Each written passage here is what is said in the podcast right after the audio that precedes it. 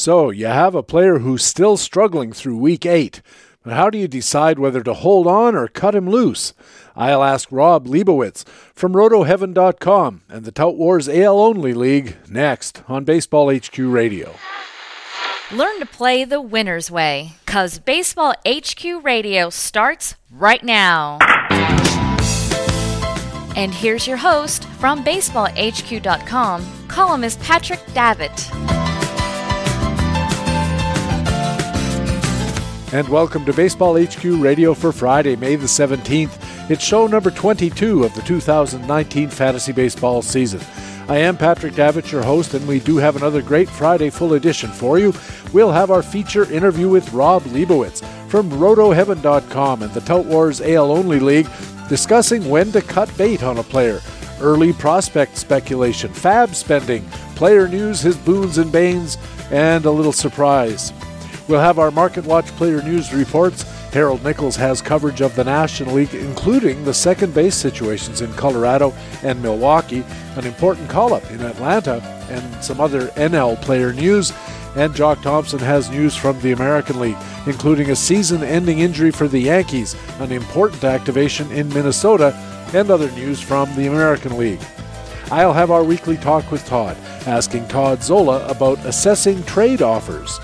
We'll also have our commentaries from the expert analysts at baseballhq.com, the best fantasy baseball website in the business. In our frequent flyer commentary, Baseball HQ analyst Alex Becky looks at Miami starting pitcher Zach Gallen. And in our weekend pitcher matchup segment, Baseball HQ analyst Greg Fishwick looks at a marquee matchup with Houston right hander Brad Peacock in Boston on Sunday to take on the resurgent left hander Chris Sale. And in Master Notes, I'll be talking about watching the crawl. It's another big Friday full edition. Thanks for joining us at Baseball HQ Radio. Hey, what do you say? Scott Turnbull gave up six runs in four innings on Thursday against Oakland and ended up having an okay fantasy outing. We gotta talk some baseball. I imagine Scott Turnbull's fantasy owners had various kinds of cardiac events if they happen to hear only that he lost 13 to 3 in Detroit's game against Oakland on Thursday. Yes, Turnbull did give up six runs in the shellacking, including a grand slam by Jurickson Profar, and he did give up seven base runners over four innings, an unhelpful 175 whip for the day, but his outing wasn't nearly the fantasy disaster it could have been. After sailing through the first two innings with three strikeouts and only a bunt single to blot his record, Turnbull had a third inning he'd rather forget. First, Robbie Grossman tripled, and then Josh Phegley singled him home. Marcus Semien forced Phegley at second, then Chapman walked. Olson hit into a fielder's choice. Chris with a K. Davis lived up to his name with a strikeout. Piscotty walked, and then Profar hit the granny before Laureano whiffed to end the inning. But here's the thing when Olson hit into that fielder's choice, first baseman Niko Goodrum of the Tigers made a bad throw. Everybody safe. Error. Ben Davis's strikeout was the second out of the inning, but it should have been the third if not for Goodrum's error. So when Turnbull uncorked a wild pitch to score Semien and then gave up the granny to the next hitter, all those runs were unearned. So his ERA for the tilt was a modest and actually useful 225, which probably helped lower the ERAs of many a fantasy team. Turnbull actually stayed in the game through the fourth inning, allowing a single around a ground out whiff and fly ball out to wrap up his day. And hours later, when they saw the box scores, all of Scott Turnbull's owners enjoyed a big sigh of relief. In the first inning of this Friday full edition, it's part one of our feature expert interview with Rob Leibowitz from RotoHeaven.com and from my Tout Wars American League Only League. Rob Leibowitz, welcome to Baseball HQ Radio. This is your first time. It is. It is my first time. Thank you for having me, Patrick.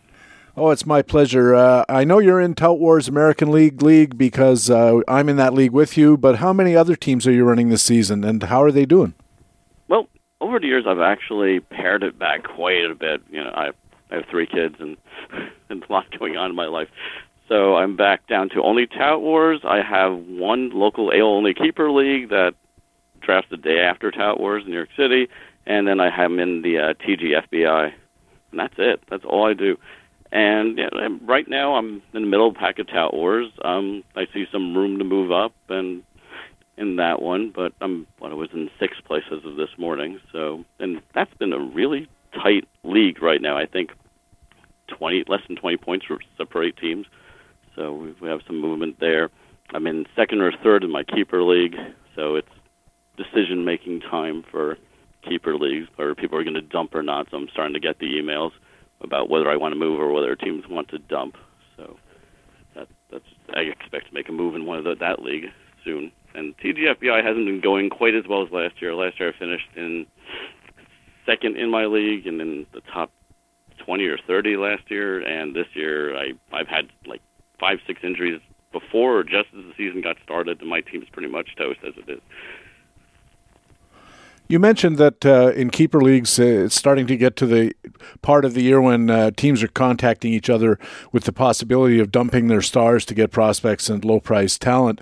It's when I started in, in fantasy baseball, it was also in an American league only uh, keeper format, and the dumping usually started taking place around July, and uh, it seems like every year it gets earlier and earlier to the point where I've been in leagues or around leagues where the dumping started almost literally right after the auction was over because guys knew what their plan was, which was to build, and, and uh, they weren't going to waste any time. And it started to really uh, affect how the auction was going, all these kind of things. So, w- first of all, how do you decide when the time is right to dump?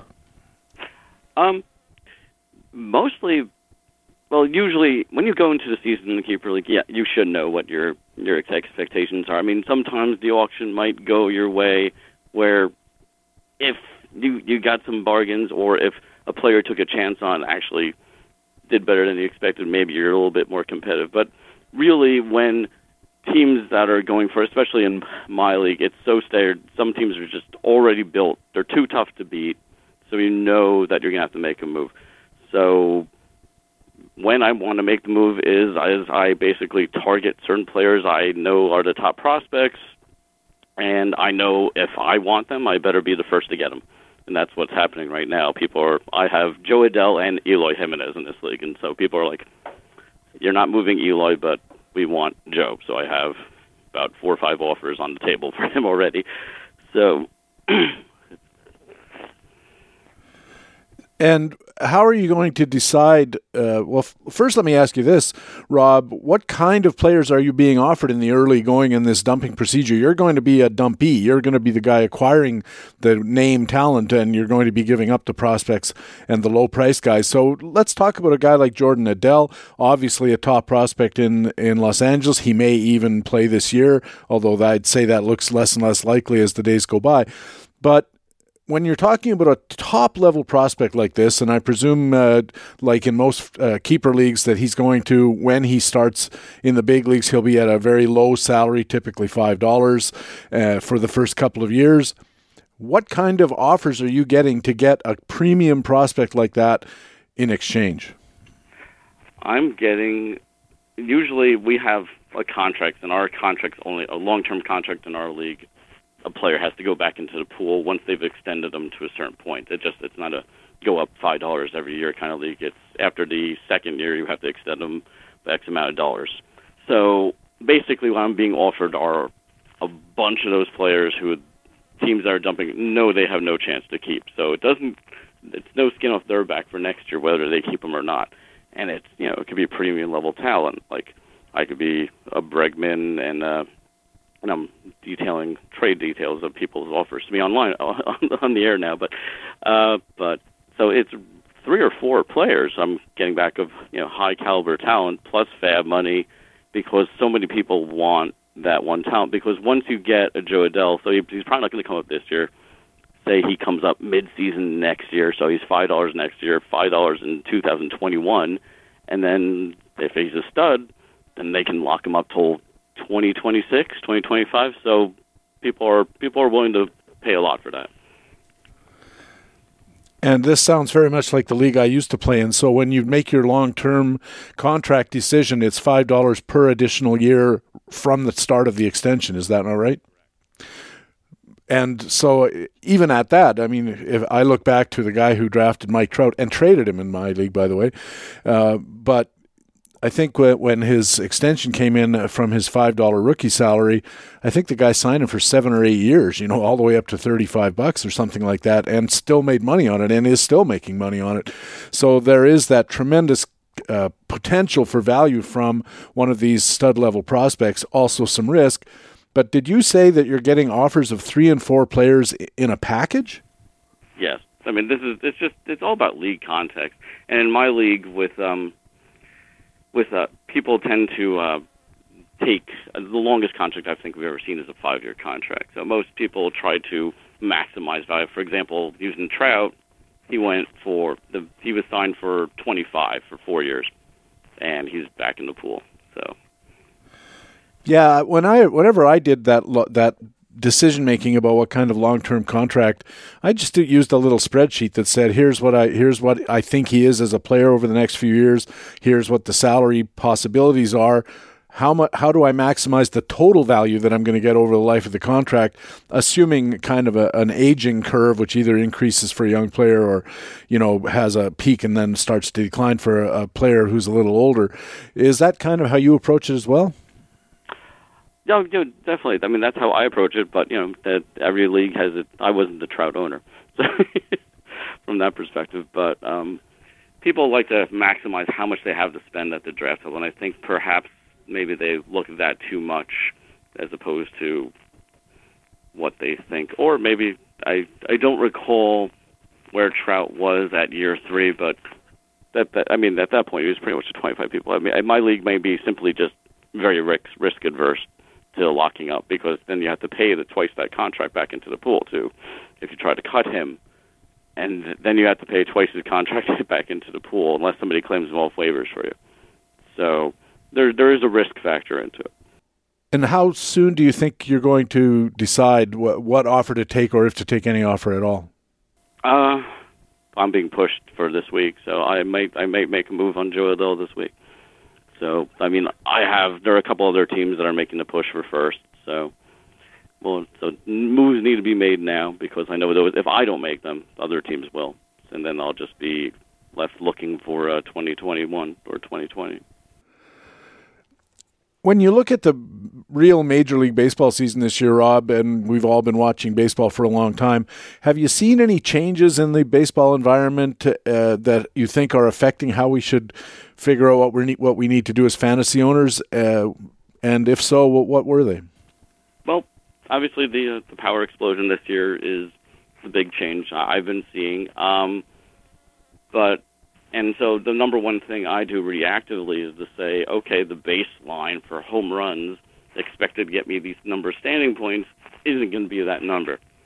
So either I look at my team and say, okay, does my team fit that new context of extended power? Do I have those guys that are going to benefit from a possibly juice ball? Are they going to step up, or are they not? Or do I have to go out and get different types of players who might benefit from that type of juice ball. The other factor I would say is on the pitching staff side is okay, maybe ERA is going to be higher, maybe whip is going to be higher, but it's all relative. So to me is don't panic with any pitching, just accept the new normal and just go with it and help your veterans and your better stars look at the base skills, make sure the base skills stay the same and just accept maybe a slightly bigger different normal with more home runs allowed. What trends or changes out there have you seen that you think owners might be overreacting to? Well, I mean, I haven't seen too many trends that people are overreacting to. I mean, I I think it's still really early in the season. I think most people are just if people are overreacting, it's still over the small sample size issue. It's May 16th the sample. I mean, people have less than 200 bats, less than 50 innings pitched. I mean, this is it's ridiculously small, volatile sample sizes. So it's it's the old axiom of be patient, give your veterans the benefit of the doubt, give players like Jose Ramirez the benefit of the doubt. He still has skills. He still got two thirds of the baseball season in front of you. So I th- I think that's I'm not seeing too much overreaction, at least in my leagues, from that. Well, as you mentioned, we're in the middle of May, and that's not too far from the point that a lot of analysts say we first get our solid ideas of how our teams are doing and what they might be capable of doing, more importantly.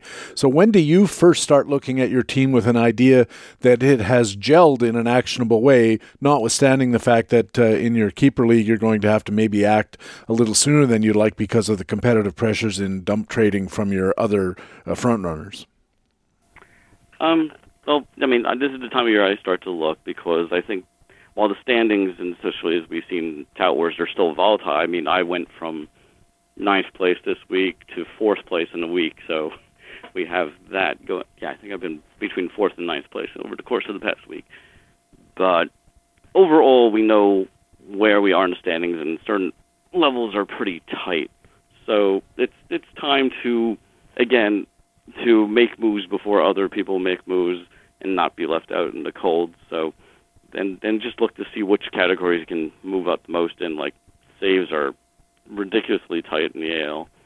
It's um, and I think and, and and the other part is that you know my I have a lot of faith in my pitching staff in that particular league. So I think patience again was the most important thing there. But the the uh, my team isn't performing necessarily as well in the offensive categories as I would like. So I'm may have to pursue some trades and use some of that pitching depth I have to generate some upward movement in the standings in the offense. Do you project the final standings and the categories to get an idea about how you want to proceed as far as making roster adjustments, making trades, these kind of things, or, or are you more working from where where you stand now and, and just forecasting it kind of um, line of sight? Now I do preseason projections, but then I stop. I don't have the time that I would like to devote to doing updated, detailed in-season projections. Uh, but I so I basically work off what I have and what I know where which categories are most able to move up to and and most easily able able to uh, change over time you mentioned that you're uh, looking at tout wars from the perspective of somebody who's in the middle of a very tightly packed range. I, have noticed that there are all kinds of teams in the league bouncing around between 60 and 70, and then, as you said, in one day you can bounce up eight or nine points, or uh, or down eight or nine points, and there's no pre- predicting it because it's so closely packed in the categories as well. So with the leaders actually more in the high 70s and 80s, what adjustments do you think you can make to start gaining ground, not only on the clump that you're in in that in that second tier, but as far as making a jump up into being competitive at the top of the standings? Well, I mean, the uh, just to look at the most closely packed categories, like I mentioned. Uh, let's see, saves are certainly the most uh, closely impactful area. I think Aaron Hicks' return to my team is possibly one of the most impactful things that'll happen. I've basically lost. He's somebody who provides OBP, speed, and power. So I've basically gotten a zero from him all season long. So I think just that presence alone is almost like a trade, which can move me up in the standings. I don't know his presence alone is going to move me into the top tiers, but it's a start. Yeah, that's an important point to keep in mind too, because we all have injured players on our rosters, or we have players who are underperforming. You mentioned Jose Ramirez has really been frustrating for me this year because if he was having any kind of year, I could probably pick up quite a few points across the offense. And uh, I have to practice patience, as you mentioned. We all have to pra- practice patience. But if we assume that Jose Ramirez is going to come around and start playing better, if we uh, understand when our injured players are going to come back, and gosh knows uh, everybody in the league has injured players of one kind or another, uh, and if they haven't uh, been ruled out for the year, like I, I heard Miguel Andujar is out for the year now, so whoever owns him in our in our league is in trouble in that roster slot. But in a way, you described it perfectly when you said getting Aaron Hicks is like getting a trade, and it's the kind of trade that's the best because it didn't cost you anything. Exactly. I mean, that's. I mean, I we'll probably discuss it later on, but that's exactly why I went after somebody like Yordan Alvarez. I said, okay, he's tearing up AAA. I don't know how long they can keep them down. I have have Jay Marisnick, who they're platooning with. How long can they keep Alvarez down? If I can get him at nine dollars, that's nothing, and just kind of stash them away and pray. That that's what that's like a trade without making anything. If he plays at that level. I had some similar hopes for Sean Murphy because everybody needs a catcher, but now he's injured and tore his meniscus, and he's probably going to be out for about six, seven weeks. So that's unfortunate. Well, you mentioned uh, the Yordan Alvarez pickup, and I've noticed in Tout Wars because it's such a shallow league that more and more owners are willing to take shots at these rookies who are not just coming up this week, but who might be coming up in three or four weeks. And uh, our rules say that if you uh, take a, fr- a, free agent prospect from uh, one of the American League uh, affiliations, then you have to keep him on your roster as a dead spot for at least a week, your active roster, and then you can reserve him in the subsequent week and get back to business. So when you looked at Yordan Alvarez, what was it about him that caught your eye? Um, well, I've I've always been a, a fan. I mean, he's he's got legitimate power, ability to hit for average, and got some OBP skills. So, but mostly when I look to go get a prospect, it's situation where I have an injury and I'm filling in anyway with a sub replacement level player. So that's the time I say to myself, take a week off, even though this player might not, whatever he might do, like a Cameron Maybin or whoever else is on my roster at the time. I don't know what level of great stats they're going to get for that one week, but it's worth a chance to get that player for a week. So that's when I try to do that. If if if the my my option for an injury replacement is going to be some sort of subprime player, I'm going to uh, take a chance and see if I can get somebody. I'll I'll take a zero in that for a week. I mean, it's not something that would should, you should do repeatedly because you might miss out on some stats. You never want to miss out on all stats, but just the upside there is just too great to to miss, especially about three or four weeks ahead. I mean, that's the time to be picking up these players because otherwise you're going to be bidding normal aggressive FAAB bids from you have to get them before people are actually saying this guy's coming up next week. I have to bid 150 200 dollars to go get him. I was wondering about that when I saw that you made the bid, and I thought it was a smart bid. And I, to tell you the truth, I was going to bid on him uh, also, but I was going to wait one more week, and you beat me to the punch. And I guess what we're going to see, I'm going to wager, is in in uh, single league format leagues, I think we're going to see more and more of this kind of thing because, as you said, you've got a guy in the in the free agent pool to replace your injured outfielder, and you look at him, and you think, not only is he going to get me very few counting stats because he's not playing or he's not a good hitter, there's lots of reasons, but if he does play, he may actively hurt me in the on base percentage or batting average ratio category. And that's one of the things that you really can't afford to have happen. And so you might as well do this kind of speculation. But I, I was curious, Rob, when you were looking at all of the potential guys that you might have uh, considered for that. Um, role, the, the uh, st- prospect that you're going to carry for a week and then and then put him back down that you chose a guy in the Houston organization. I know they haven't been shy about promoting guys, but man, that's a pretty stacked lineup. Or were you at all concerned the Yordan Alvarez, despite how well he's playing in AAA, was just not going to be able to wedge his way in there past some of the tremendous talents that they have in Houston? Yeah, I mean, I've we've seen it with Preston Tucker the last couple of years, or not Preston Kyle, sorry. seen happen. Kyle Tucker's gotten a bit buried, but also he hasn't performed very well at AAA either. Um, I'm one of those proponents that talent rises, and it's hard to keep talent down. So, and there seems to be a trend. I mean, this past week we've seen a whole bunch of top prospect promotions. So, um, I'm just hoping that Houston sees that they're a competitive team and that they they they if they're really serious about like us going for it and winning their lead, winning the majors, and winning the World Series, that maybe they put the best talent on their field. You mentioned uh, Aaron Hicks is on your roster and he was activated recently. You were able to activate him this week, and you had to reserve Cameron Maybin to make the move.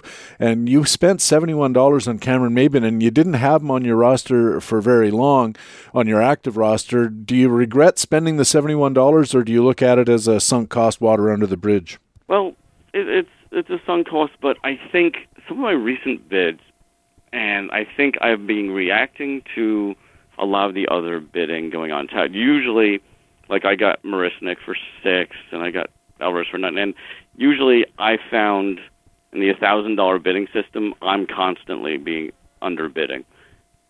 I've always preferred the hundred dollars. I have preferred the Vickrey kind of format, and the thousand dollar budget line to me is a bit of a crapshoot. So I saw, been seeing names where I thought they were questionable pickups for seventy, a hundred, hundred fifty dollars going off the board. So I felt like, okay, this player's going to get. They just acquired him. They're going to give him some playing time. This is what the league's going to do. I was wrong. in some of those cases with Delmonico and Maybin, this people didn't bid that way, or they didn't have the same need that I had for outfield spots. So that may be way more accounting for. Okay, maybe I should have before I made that aggressive bid. I should have verified how many people are actually going to need this outfielder this coming week. So I mean, yeah. Well, the other part of it is too you you can't take it with you. Like if you finish the year with, you know, four hundred dollars unspent, it's not like they're going to mail you a check and you can go buy yourself some pizzas or something. It's useless to you. And there's a school of thought also, Rob, that says you might as well spend it early because you're going to get the stats for the whole year rather than waiting till July or August or however that thing works. Uh, when you looked at Marisnick, you mentioned you got him for six bucks, which was a great deal what was your thinking? Again, another Houston outfielder, a guy who's scrambling a little bit for playing time. What were you looking at there? Well, I mean, I just needed to fill in at the time. I think he, I think I brought him because of the Hicks and my outfield situation, and I think Pearce went down. I had a couple different hole. I think actually Pearce, there was a couple of holes I needed to fill, and he's somebody with power, speed. He was seeing. I know he's not playing full time, but he hits fairly well against lefties, so I figure I'd give him a shot. I think he's playing over his head right now, but you know, used right the right way, used against lefties, he can surprise with the occasional homer, occasional steal. So he's a nice guy to have in deep leagues like this, just to fill in when you need them. You also made a really aggressive FAAB bid on Hansel Robles of the Angels. You you put in a three hundred and seventy dollar bid because of the unsettled Angels bullpen. Uh, going kind of over the same thing, but how did you calibrate that 370 seemed like a reasonable bid on the news that Hansel Robles uh, of the Angels might be in line for some saves? Well, I my sense was that I believe I don't recall who was chased the previous week for or in previous weeks for a closer, but there was fairly aggressive bid, four or five hundred dollar range. So that's kind of where I put that bid. And to put my perspective, I had Allen, so I'm completely devoid of saves at that point. Once he went down, once he was ineffective, so I needed to make I needed to make sure I got a guy who I pretty was pretty sure would be the guy to be saved, even though even though Buttrey has the uh, has the better skills. It seems like they want to use him more uh, high leverage situations, and they prefer to use Robles in the ninth inning kind of stopper save kind of role. But I, it seemed like Robles was going to be the guy, so I bid accordingly. I think he's the type of guy who could actually keep the job, but on the other hand, he's still I'm a long time suffering Mets fan, and I know what he does. I know he stole is a massive fly ball allower and he's suppressing fly balls at a very high rate, right? Home runs at a very high rate compared to his history. So I'm praying there isn't that much of a connection maybe this year.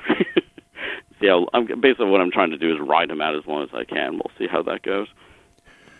You also mentioned having fabbed uh, Nicky Delmonico of the White Sox. He's had a home run and five RBIs for you in just 42 at bats, which is great performance. A little low on the on the OBP side.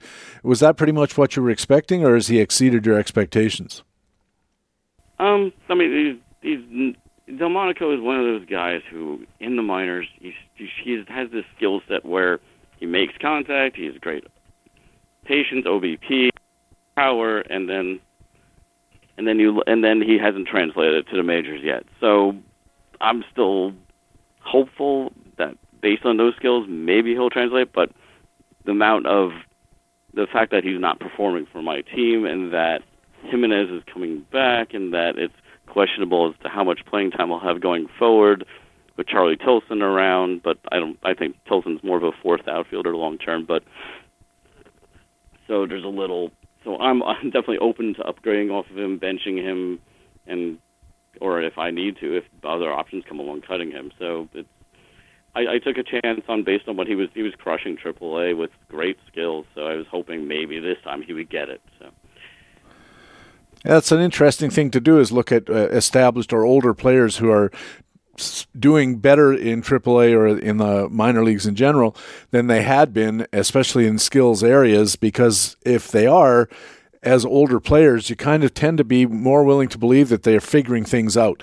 And we use that expression a lot. They're figuring it out. And and baseball's hard. We have to uh, we have to understand how difficult it is and how difficult it is, especially for a guy. I bet Nicky Delmonico or any of these guys was by far and away the best player in his town and in his high school maybe when if he went to college or started out at every stage of the, of his baseball career doing whatever it is he's just doing he's been the best guy on the field.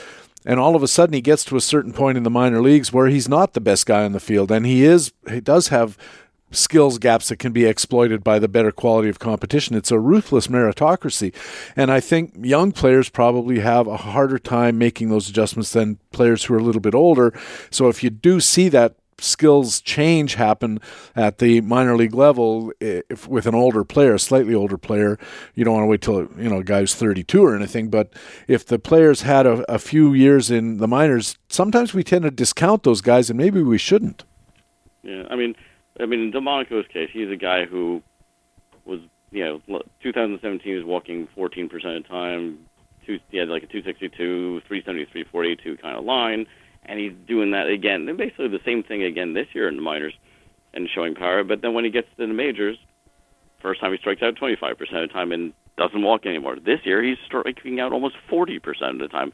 So I know he's battling a shoulder injury, so I'm wondering if that's possible part of the problem. But it looks like he's either they have his number at the major league level, he just can't catch up, or he's just completely pressing, and something's just he hasn't let himself calm and make that adjustment. I don't pretend to know what his what what will get him there, but I, I've seen you know I've seen established skills in the minors, but you know maybe maybe he just doesn't have the talent for the majors.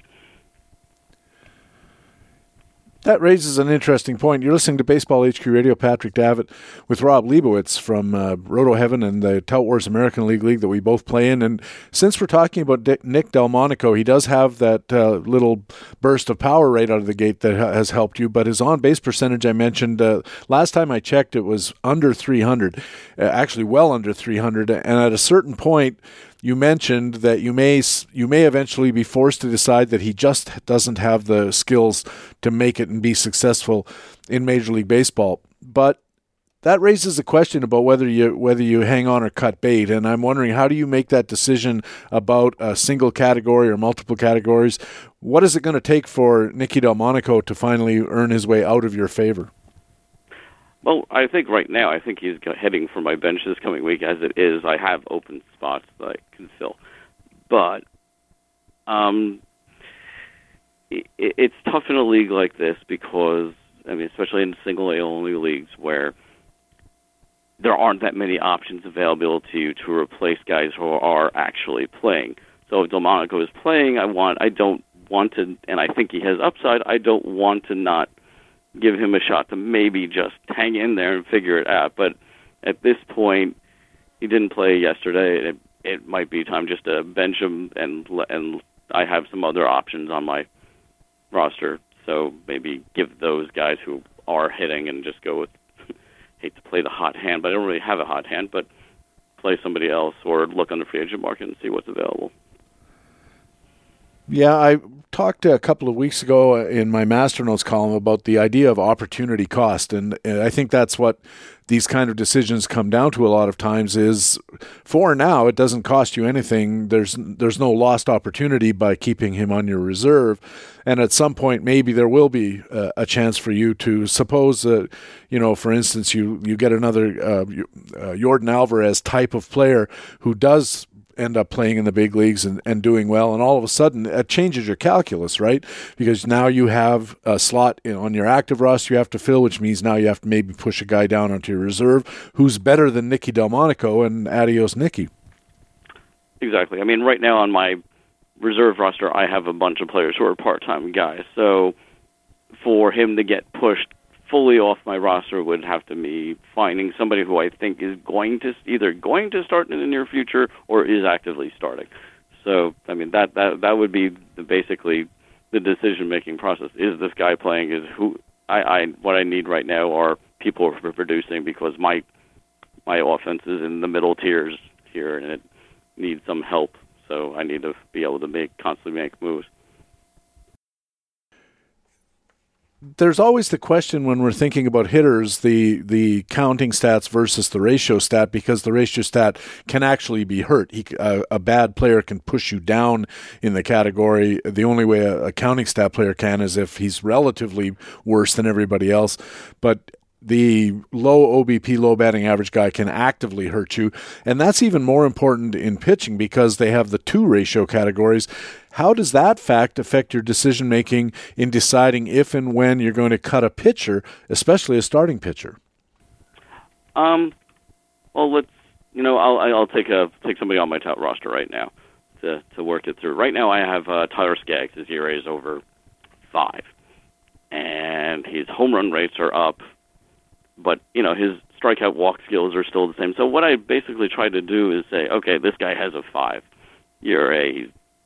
I, I have a good, great faith in my overall pitching staff. For some strange reason, I, I shouldn't have faith in pitching too much, but uh, but I actually like what I've assembled in terms of my starting staff. So, but Skaggs is a guy who is still displaying mostly good skills. So I look at his base skills and say, okay, this this is a guy who should be pitching better. But on the other hand, what else is going on? I see his velocity is down. He's been injured once the season already.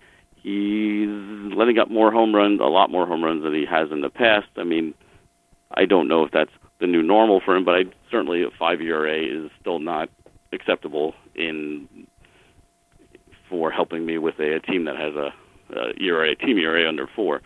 So so it's like basically when I see enough skills go away, that's when I make that decision. Say this guy can't be on my active roster anymore, or at least can't be on my roster at all. If I see some sort of change in skill. One of the things I often look at are changes in walk rates. This often I that's often a good precursor for a potential elbow injury or something like that. If I see any dramatic changes in walk rates, I red flag that. Yeah, I was looking at Tyler Skaggs just the other day myself, and I noticed that his strikeout rates are down and his walk rate is up slightly from last year. And as a result, his strikeout to walk ratio has been suffering. But at the same time, when you look at his expected ERA metrics, and depending on whether you use FIP or XFIP or SIERA, they're all around four and a half. If he if he did correct his performance to a four and a half ERA, would that be good enough to hang on on your roster? It would be. Well, I mean, he has the opportunity. He has. I would probably give him a chance if he actually improved to that point, and then maybe if he showed some progress in the strikeout rates, I'd certainly keep him on the team. Whether he would be on my active rotation. He might be more of somebody I would stream week to week, depending on who he faces. Well, Rob, this has been interesting so far. Can you take a breather, come back in a few minutes after we do some business and get our player news done? Rob Leibowitz blogs at rotoheaven.com and plays in the Tout Wars AL Only League with me. He'll be back a little later on in the show.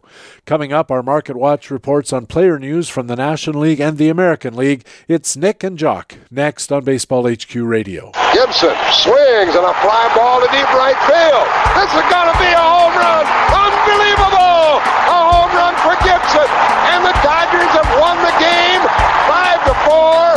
I don't believe what I just saw. I don't believe what I just saw. Is this really happening, Bill? It is happening, and they've got to help him home. The uh, third base coach, uh, Joe Amalfitano, had to give him a little push, and all the Dodgers are around home plate. I don't believe what I just saw. One of the most remarkable finishes to any World Series game a one-handed home run by Kirk Gibson, and the Dodgers have won it five to four. And I am stunned, Bill. I have seen a lot of dramatic finishes in a lot of sports, but this one might top almost every other one. Baseball HQ Radio.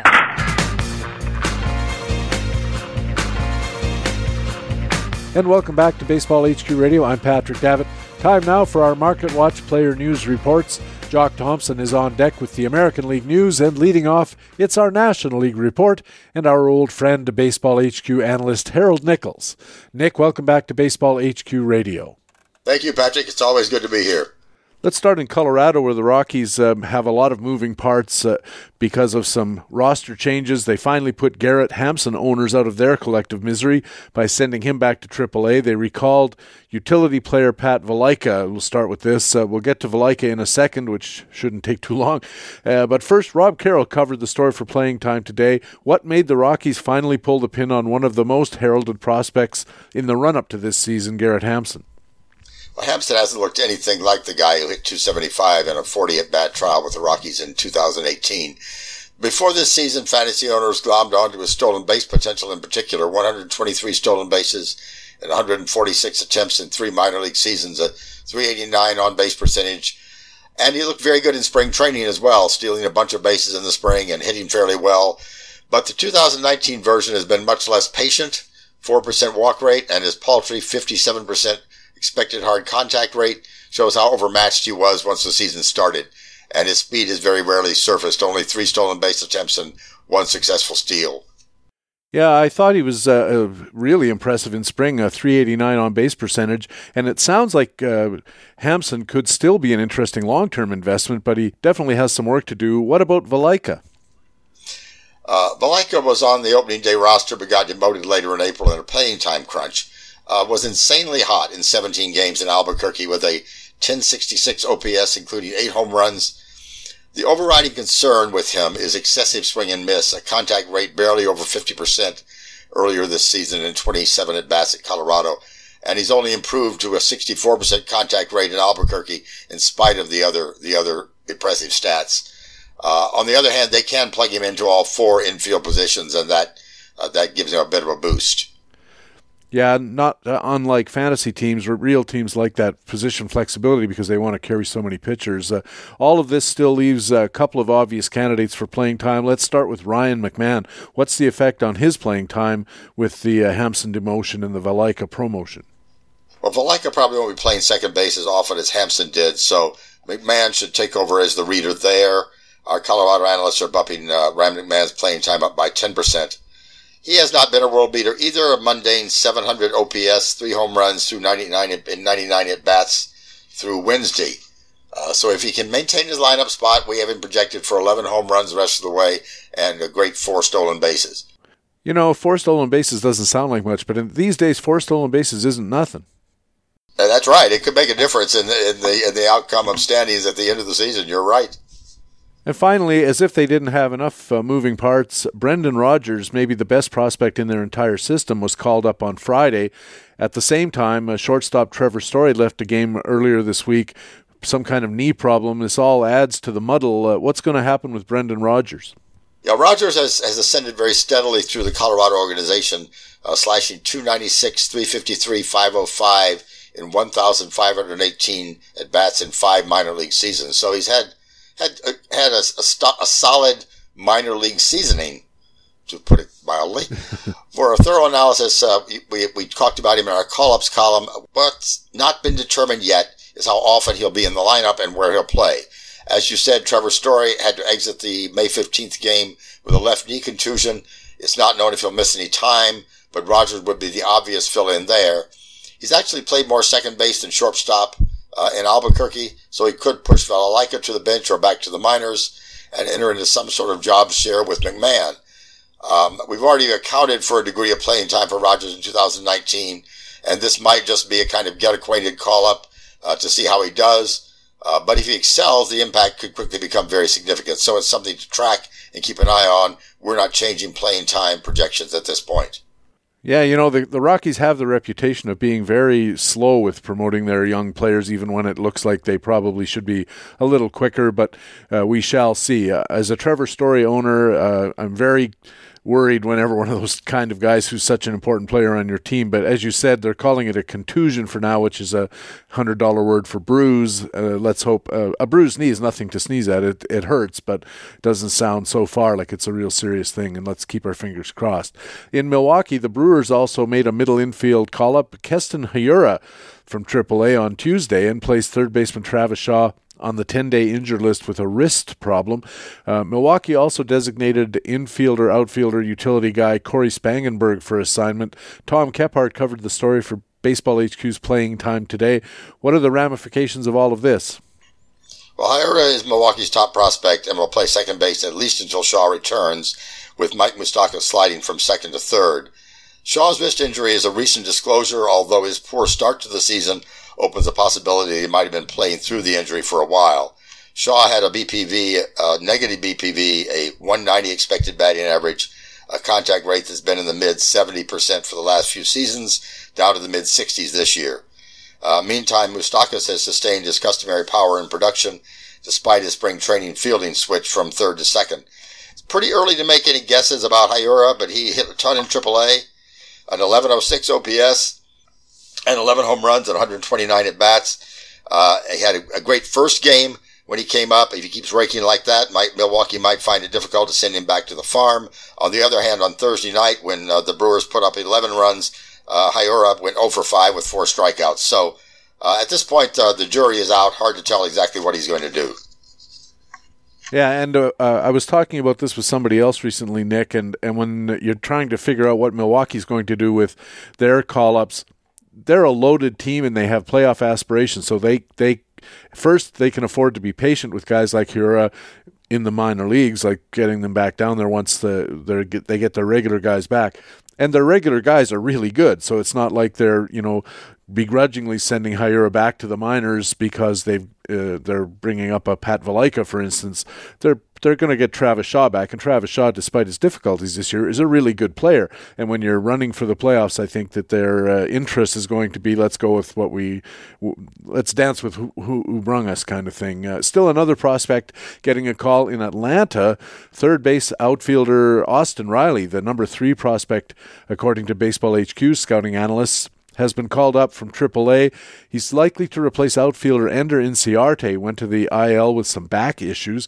Phil Hertz covers Atlanta for playing time today. Where does Austin Riley fit into a competitive Atlanta lineup? Well, Riley had been playing the outfield at AAA with 13 homers, 31 RBIs in the last 18 games at AAA Gwinnett. Questions will start when Inciarte returns, which could create a logjam with Donaldson, Johan Camargo, and now Riley possible at the hot corner and, and in the outfield, where Riley will also be jostling with Camargo and Inciarte. So two positions, four candidates. Um, long term, Riley's a fantasy gem. For 2019, his value may turn on how well he does while Inciarte is out. Nick, should owners take a look at this call up of Riley by Atlanta as an indication the team is getting tired of waiting for Inciarte to come around? No, owners should really take care before writing off Inciarte. He's only batting 218 but an unlucky 26% hit rate on balls in play. Uh, expected batting average of 278. We're projecting him for 280 once he returns to action. He's also a plus fielder, and we can't ignore the added value that a top glove artist brings to the team. So don't write Inciarte off at this point. Yeah, I feel the same way. And if anybody in your league is dropping Inciarte out of frustration or because of roster crunch or whatever, uh, don't be sleeping on him. I, I think he's underperforming for sure. Uh, Nick, uh, San Francisco optioned pitcher uh, right-hander Tyler Beede to AAA and called up right-hander uh, Shaun Anderson. I happened to watch Anderson's debut start that night, and he looked pretty sharp. He threw five innings, uh, gave up a couple of runs, but only two hits and five strikeouts, but three walks. So Shaun Anderson, can he stick in San Francisco, and what's his fantasy potential? Well, it certainly was a solid first start, and Anderson could also become uh, also became that night the first Giants pitcher since 1900 to record two hits in his first big league game. So he could do it with the bat as well. Uh, San Francisco got Anderson from Boston in the 2017 trade for Eduardo Nunez, was rated as the Giants' number six prospect heading into 2019, and wasn't really tearing up the PCL at 4.11 ERA uh, 129 whip in seven starts, 37 strikeouts in 35 innings. Um, was demoted to make room for Anderson on the active roster, but it's the previously demoted Derek Rodriguez's rotation spot that is up for grabs. And Anderson provided the Giants with certainly a very favorable first impression in terms of taking over that spot. But it's dangerous to assume anything after one game.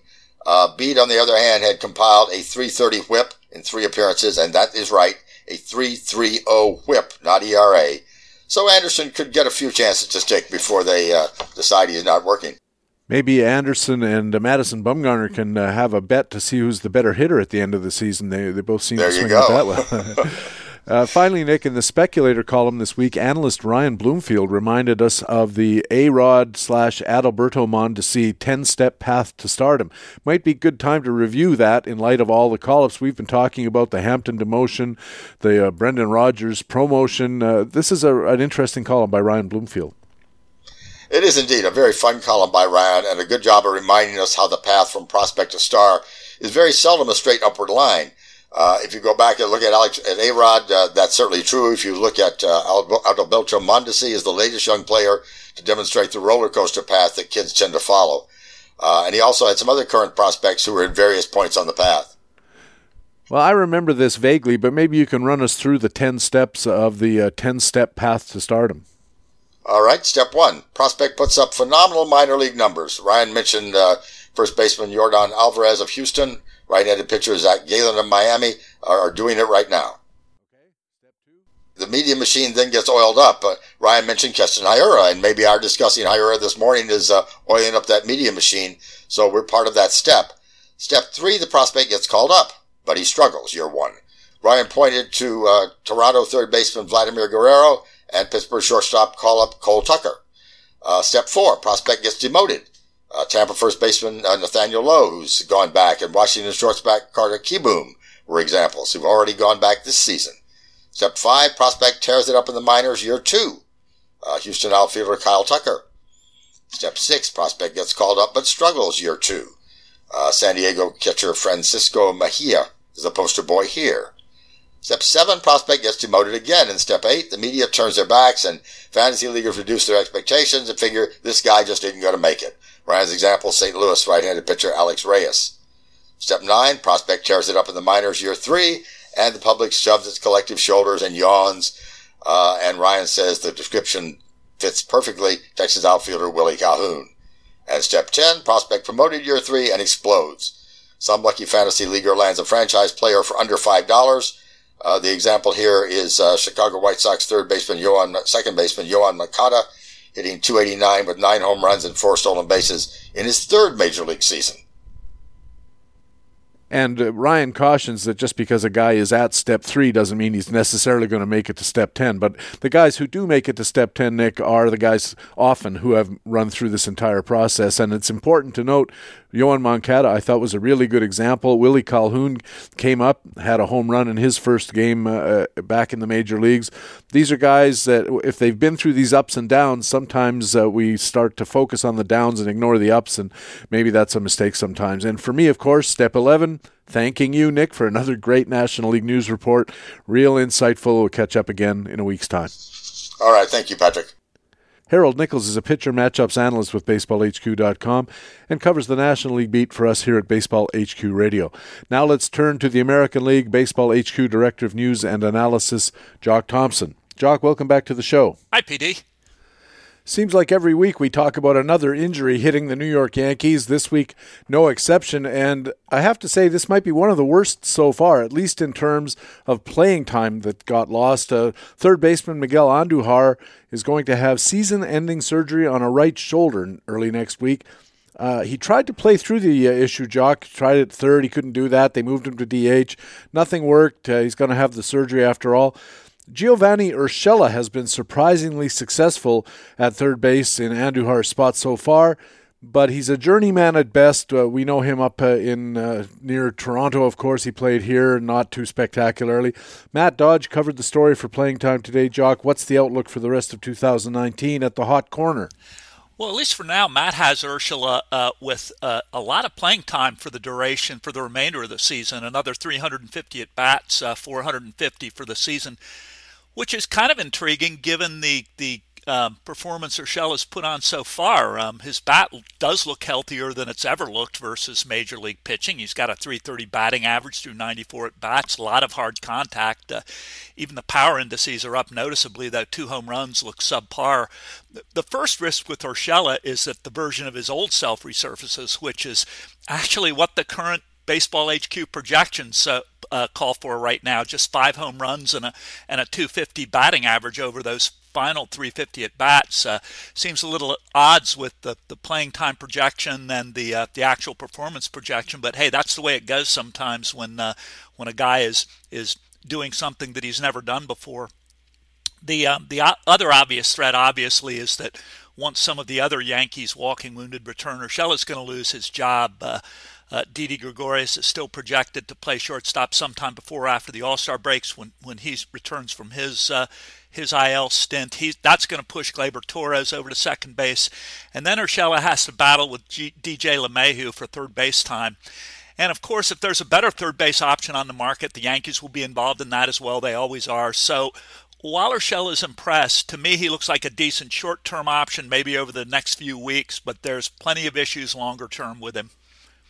The one thing about Urshela that jumps out at me, Jock, is you mentioned his hard contact index at Baseball HQ is really high, uh, historically high. In fact, I have to say, I think it's so high that I just can't buy it. I think this looks like very much like a short term thing. His hard contact rate as a percentage of batted balls for the last three years before this year 22%, 24%, 21%. This year, 44. And I just can't believe that in the long haul, a guy is all of a sudden going to double his hard hit rate and uh, basically eliminate all the soft contact that he's been famous for making up till now. Yeah, no, I think you're right. Um, I think short term, um, you know, I think the best you can hope for is is to squeeze a, a, a few more weeks out of out of this stretch, whatever he's doing now, because longer term, there's there's all kinds of risk to to his performance and his playing time. Interestingly, for a guy who's uh, swinging the bat with some authority, he's only got two home runs so far in what is a pretty friendly hitter's park. So there's a bit of a cautionary note. And the other cautionary note, I think, is that hard hit rate, which is looks clearly unsustainable to me. It's higher than anything uh, you could really expect of any big league ball player has and it has pushed his hit rate up to really uh, astronomical proportions almost 40% of his balls in play are going for hits and we can't expect that to continue. So it looks to me when i look at uh, giovanni urshela what i'm looking at is a guy that we're just basically holding on to a ticking time bomb, and the, when it explodes, you're going to be looking at you know a 230 batting average, very little power, uh, the usual thing, in other words. Yeah, no, it'll be interesting. Um, the one other thing he's got going that we haven't mentioned for him, he does have a good glove. He's always been a good defender, but um, yeah, this is so unusual, so out of the norm for what he's normally done that I I can't. I, I wouldn't be relying on it either. I'm not an Urshela, uh, Giovanni Urshela owner in uh, in AL only leagues, I can see somebody picking him up just because of the playing time. You got to get down in the uh, bottom of various barrels when you're playing single league format. But in mixed leagues, I mean, go ahead and take a chance on him. But the, uh, I sure wouldn't. Uh, speaking of Yankee injuries and the team's willingness to look for free agents, they did pick up a free agent, Kendrys Morales, last week, and immediately put him into their DH spot, which has been decimated by injuries like everywhere else on the field, pretty much for them. Uh, you and I talked about Morales when he was about to be released by the A's because they got Matt Olson back from the injured list and they had Khris Davis as their fixture in DH. Uh, how does Matt Dodge see Morales' role as the Yankees DH? Yeah, I, uh, Matt's a little less uh, optimistic about Morales, and that has to do with the fact that the Yankees do have so many bodies and and and names they can plug in, particularly once their their injuries heal up. I think I said last week I actually like Morales now again, at least over the next month or two, and, and perhaps uh, uh, even more so during that time in Yankee Stadium. Matt noted the same thing I did in his write up. There's been a lot of bad luck under the hood of his his 209 batting average and one home run performance to date. His plate skills still look solid. Uh, the hard contact rate is at near highs. And again, I've followed Morales a lot. He's he's been with the Angels. He's always been a streaky guy. He's, he'd go into the trough for, for four to six weeks and then come out of it. I think as a flyer, he has a, a, decent chance to go off in the middle of a lineup in that venue. Um, I, I, think the bigger questions with him, like uh, uh, Urshela, are longer terms if and when names like Giancarlo Stanton and Greg Bird return from the from the uh, injured list.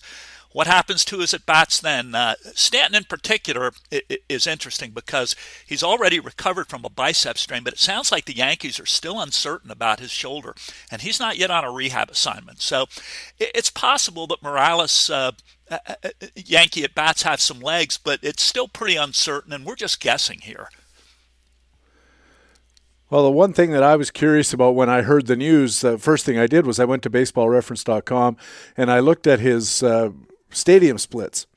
And in the new Yankee Stadium, uh, Stadium 3, they call it, uh, he's had 155 plate appearances. Uh, take a guess on how many home runs he's hit in a very friendly home run park. Oh, you got me. I don't know where you're going with this. I didn't. I didn't check it out. Well, just take a guess. Um, I don't know. Five.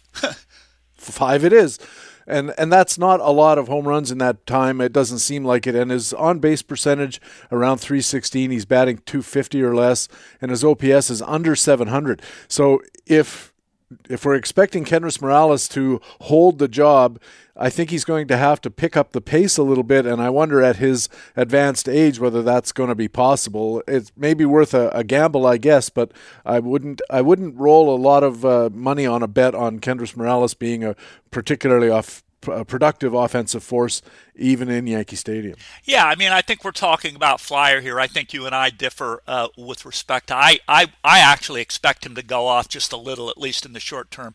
But he is a Flyer. It may not happen, and it certainly may not last. In Minnesota, Jock, the Twins have had some injuries of their own lately, but they got some good news with the activation of Miguel Sano from the IL. He made his 2019 debut this past Thursday, a couple of doubles. He looked pretty good at the plate, I thought. Uh, Rick Green covers the Twins for playing time today. What's the situation with Sano and the very competitive Twins? Yeah, one of Sano's biggest problems is he makes bad decisions, obviously, on and off the field. He, uh, he cut his heel during a Dominican League playoff um, this winter, and that's what led to his current DL stint. Uh, he's had assorted injuries, hamstring and knee, and off field issues, all kinds of power and potential. Um, the nice thing for the Twins right now is he's taking Mitch Garver's roster spot after Garver was DL'd with an ankle sprain, now expected to be out for a couple of weeks. And just as an aside, that's not an, uh, an insignificant loss for the Twins. Garver's been one of the truly great surprise candidates of 2019. Sano's return also comes at a time when Nelson Cruz is out. Uh, uh, he's he's day to day with a wrist injury, and he's already missed three games at DH. So we don't know where that might go. But Sano's going to get regular at bats at third base, maybe some at first base and DH as the Twins cycle players through Cruz's spot. If there's a loser here, it's going to be Marwin Gonzalez, who's been the most of the time third baseman in uh, Sano's absence, and he's struggled for most of the season, uh, 233 batting average to date. Marwin's actually been a little better in May than he was in April, so I suspect he'll return to his old role, which is moving around the field and maybe getting four or five starts a week doing that. Uh, Minnesota has some depth, but I don't think it's going to um, get in the way of Sano um, getting a getting a good shot to return to his job full time. I'll play the devil's advocate here, Jock, just for a minute. It's not like the Twins lack for power. They are hitting home runs at a pretty regular clip. They're scoring a lot of runs. They're playing really well. And I think what their concern might be, and my concern would be looking at him as a fantasy asset. Do I go in on the bidding? Do what do I do about him? Is his career strikeout rate is around 36%, and he's already struck out once in his first five uh, plate appearances so far. And if he's striking out more than a third of the time, almost four tenths of the time, as we look forward in, into the season, I don't know how patient the Twins are going to be because they just don't need the power bat. And then if if Cruz comes back and they have to play Sano at third base, he's not a good third baseman as we know. And it's one of those situations where if it ain't broke, don't fix it. And they get the, you know, they get an extra drive shaft back or a crankshaft back, and they have to figure out a way to install it into their car. But the car's going pretty good, so I don't know that Sano is going to be a lock for a lot of playing time. No, I don't think he's a lock at all, and and part of it is the Twins' depth and the fact that they're playing so well this year. Um, he's going to get his opportunities, but if he can't produce more than he's produced over the last couple of years, um, you're right. He's he's going to be in and out of the lineup at best. So. Um, um, he's he has an opportunity now. He has to take advantage of it. Some call up news in Texas. Elvis Andrus got sent to the uh, injured list, a strained hamstring, a mild strain is what I heard. Uh, the resurgent Willie Calhoun was recalled to take his place. Uh, boy, uh, I've heard Willie Calhoun's name for many of the last few years. Uh, every year in preseason, it's going to be Willie Calhoun's year, and it never is. Uh, Rod Truesdell wrote this one up for playing time today. What is the situation in Texas, and what is the situation with Big Willie Calhoun?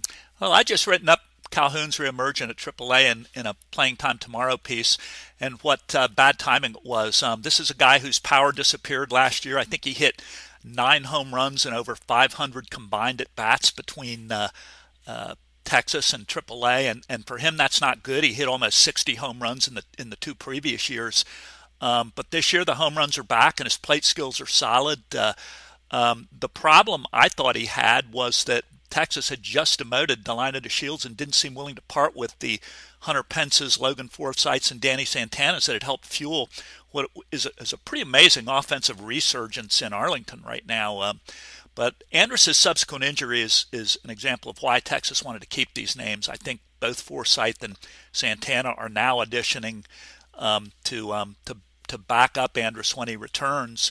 So they're going to be around for a little while. But now they have to figure out a way to get Calhoun into the lineup. Uh, he's six for 12 since he's been back. He's hit two home runs. Um, they're actually putting Joey Gallo in center field now and, and Calhoun at DH. Um, Calhoun looks like uh, looks like he did two years ago. So I don't know what ailed him last year. I know the ball is is a little livelier this year. Calhoun's going to get a lot of playing time until he proves that he can't hack it. Well, he was uh, OPSing 973 at uh, Nashville in AAA for Texas, and gosh, he looked he looked like he was just slugging the ball with a lot of abandon. And uh, just a few moments ago, I was talking with Nick about the uh, Ryan Bloomfield speculator column and that whole uh, 10, 10 step path to stardom for prospects. And Joe, uh, I should say, uh, Willie Calhoun has been one of those guys who's been up and down and up and down, and gradually the shine wears off, and everybody gets tired of Willie Calhoun. And and I think that maybe this is third time lucky. You know, it, that's the way it happens with a lot of prospects. All of a sudden, a little older, a little more in control of themselves, they figure it out and they start bashing. Yeah, and I'm uh, and truth be told, uh, I'm one of the guys who gave up a little bit on Calhoun. I dropped him in uh, one of my keeper leagues. And it wasn't so much that the power had disappeared. I probably could have waited around a little bit. His plate skills were still intact, but Calhoun has to hit for power and produce plate skills to play regularly. He has no defensive value whatsoever. He's he's a clogger. Um, he's the kind of guy if he does not hit, he will find a place on the bench or in the minors. Uh, now he's hitting again. So Willie Calhoun owners are are are celebrating today. Well, in the minor leagues, at least, he's had pretty good plate discipline. Uh, something on the order of uh, 230 strikeouts in the minor leagues, 176 walks. And when when I read that, I was pretty surprised, Jock. I have to say, because usually guys with the big bats have much higher strikeout to walk ratios, and in his case, uh, it looks like he he knows what he's doing around the plate. It hasn't translated yet at the major league level. I will caution uh, people about that. In Houston, meanwhile. Uh, Collin McHugh has really struggled in the Astros rotation, and now he's been removed from it, at least temporarily, while he figures things out in the bullpen earlier this season, I think both of us would have thought uh, Forrest Whitley, the number one pitching prospect in the organization, would have been the favorite to take McHugh's spot in the rotation. But instead, it was rookie uh, starting pitching prospect Corbin Martin who got the call. And Jock, I thought he looked pretty good in his major league debut. He went five and two thirds, gave up a couple of runs, three hits, three walks, and nine strikeouts in five and two thirds. Looks pretty good. You wrote all this uh, up in playing time today. What do you think we should expect from Corbin Martin and the Houston rotation? Well, McHugh is still the one of the resident veterans on the staff. Um, th- th- there's still some hope that can be seen uh, in in what he's done. Yeah, his uh, his uh, earned run average to date is an awful 637. Like you said, he's had a terrible start through 41 innings. Um, but he's got a, a four a 4.00 expected ERA and, and, and over nine strikeout and over a strikeout an inning, uh, a 3.0 command. The problem with McHugh is his velocity has slipped dramatically uh, coming out of the bullpen and back into starting. Uh, he's down he's down around 90 miles an hour, uh, and he's giving up a ton of home runs. Uh, um, a lot of home runs per fly ball. Um, he's going to get a chance to right the ship, but I think right now a lot of this may depend on what Martin does with his next couple of starts. He's a talented guy, um, uh, legitimate mid rotation upside, and like you said, he looked very good his first start. He's going to get another start or two to see what happens. So uh, um, I'm kind of hedging my bets right now, but I like Corbin Martin here all during the show, we're going to be talking about the big prospect call up week throughout baseball. Lots of guys coming up. Uh, we've talked on the show about Oscar Mercado coming up in Cleveland. Uh, we just talked about Willie Calhoun coming up. Another guy who's getting a lot of interest is Nicky Lopez in Kansas City. They called him up, and the team jock they just came right out and said Lopez is going to play every day at second base, to the extent that they pushed Whit Merrifield out to right field. And this is not long after they were talking about bringing him back into the infield to save wear and tear on his legs. So they're very uh, positive on this Nicky Lopez guy. Tell us more about him. and tell us about what's going to happen in Kansas City as far as playing time if Nicky Lopez gets the benefit of what the team says is going to be a full time job. Yeah, that announcement was a little irritating to me because for some inexplicable reason, Nicky Lopez was available in one of my deep keeper leagues, and I didn't pick him up simply because. Based on the announcement, I didn't see any room for him. Kansas City wasn't going to call him up. They weren't going to. They weren't going to push Merrifield to the outfield. And of course, the next day they did exactly that. Uh, um, Lopez is one of these polished middle infielders who does everything well except hit for power. He's going to make good contact, he's going to run. Um, he's a very smart, uh, good defender. Um, I think he's going to be a fantasy asset on the bases and batting average wise, something that most fantasy owners need right now. Um, interesting situation. Uh, Merrifield is going to move to right field, which means Jorge Soler, who's also had a very good start to the year, is going to be moved to the or pushed more to the DH spot, where I think he fits better anyway. He's not a he's not a particularly good fielder.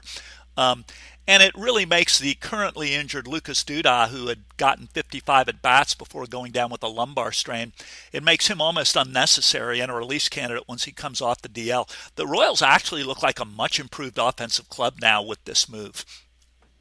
I was looking at Nicky Lopez. Uh, we got some FAAB considerations to make, uh, all of us, of course, this weekend as far as which guys we want to bid on, how much we want to bid. And uh, when I looked at no- Nicky Lopez in the minor leagues, what blew me away was his strikeout to walk ratio 14.5% walk rate.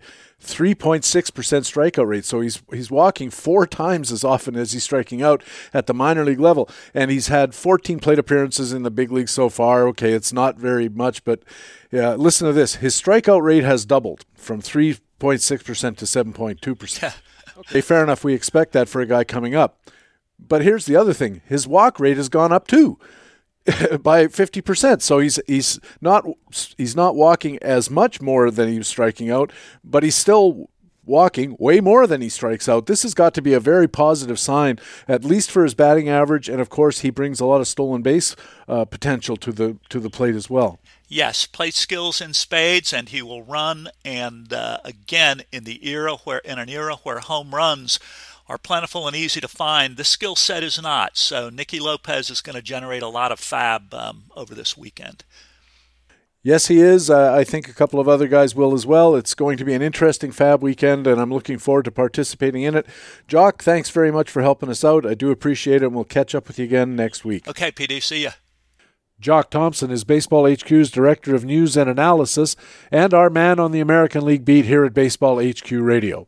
When we return, it's part two of our feature expert interview with Rob Leibowitz from RotoHeaven.com and Tout Wars AL Only. Right now, though, it's time in the show when I get to let you know about some of the great content that lets us say BaseballHQ.com is the best fantasy baseball website in the business. In playing time tomorrow, analyst Alain De Leonardis does roster forecasting on the teams in the National League East, including Howie Kendrick's ongoing run in Washington, some key players returning from injury in Philadelphia, and more. In the rotisserie gaming column, Analyst Steve Gardner looks at how finding stolen bases can be hit or miss. And in the eyes have it, scouting analyst Chris Blessing hits the ballparks to get his eyes on Minnesota starting pitcher prospects Brusdar Graterol and Jorge Alcala, as well as Cincinnati starting pitcher prospect Tony Santillan. And those are just three articles among dozens. A small sampling of all the great content you'll find at baseballhq.com. There's player performance validation in facts and flukes, news updates in playing time today, roster forecasting in playing time tomorrow. We have buyer's guides for hitters, starters, and relievers. There's fantasy market analysis and injury analysis and tools like the player projections that are updated every day. We have daily dashboards and pitcher matchups and leading indicators for hitters and pitchers. Combine the tools and the content, and you can improve your teams and win your leagues. And they are why we call our site the best fantasy baseball website in the business.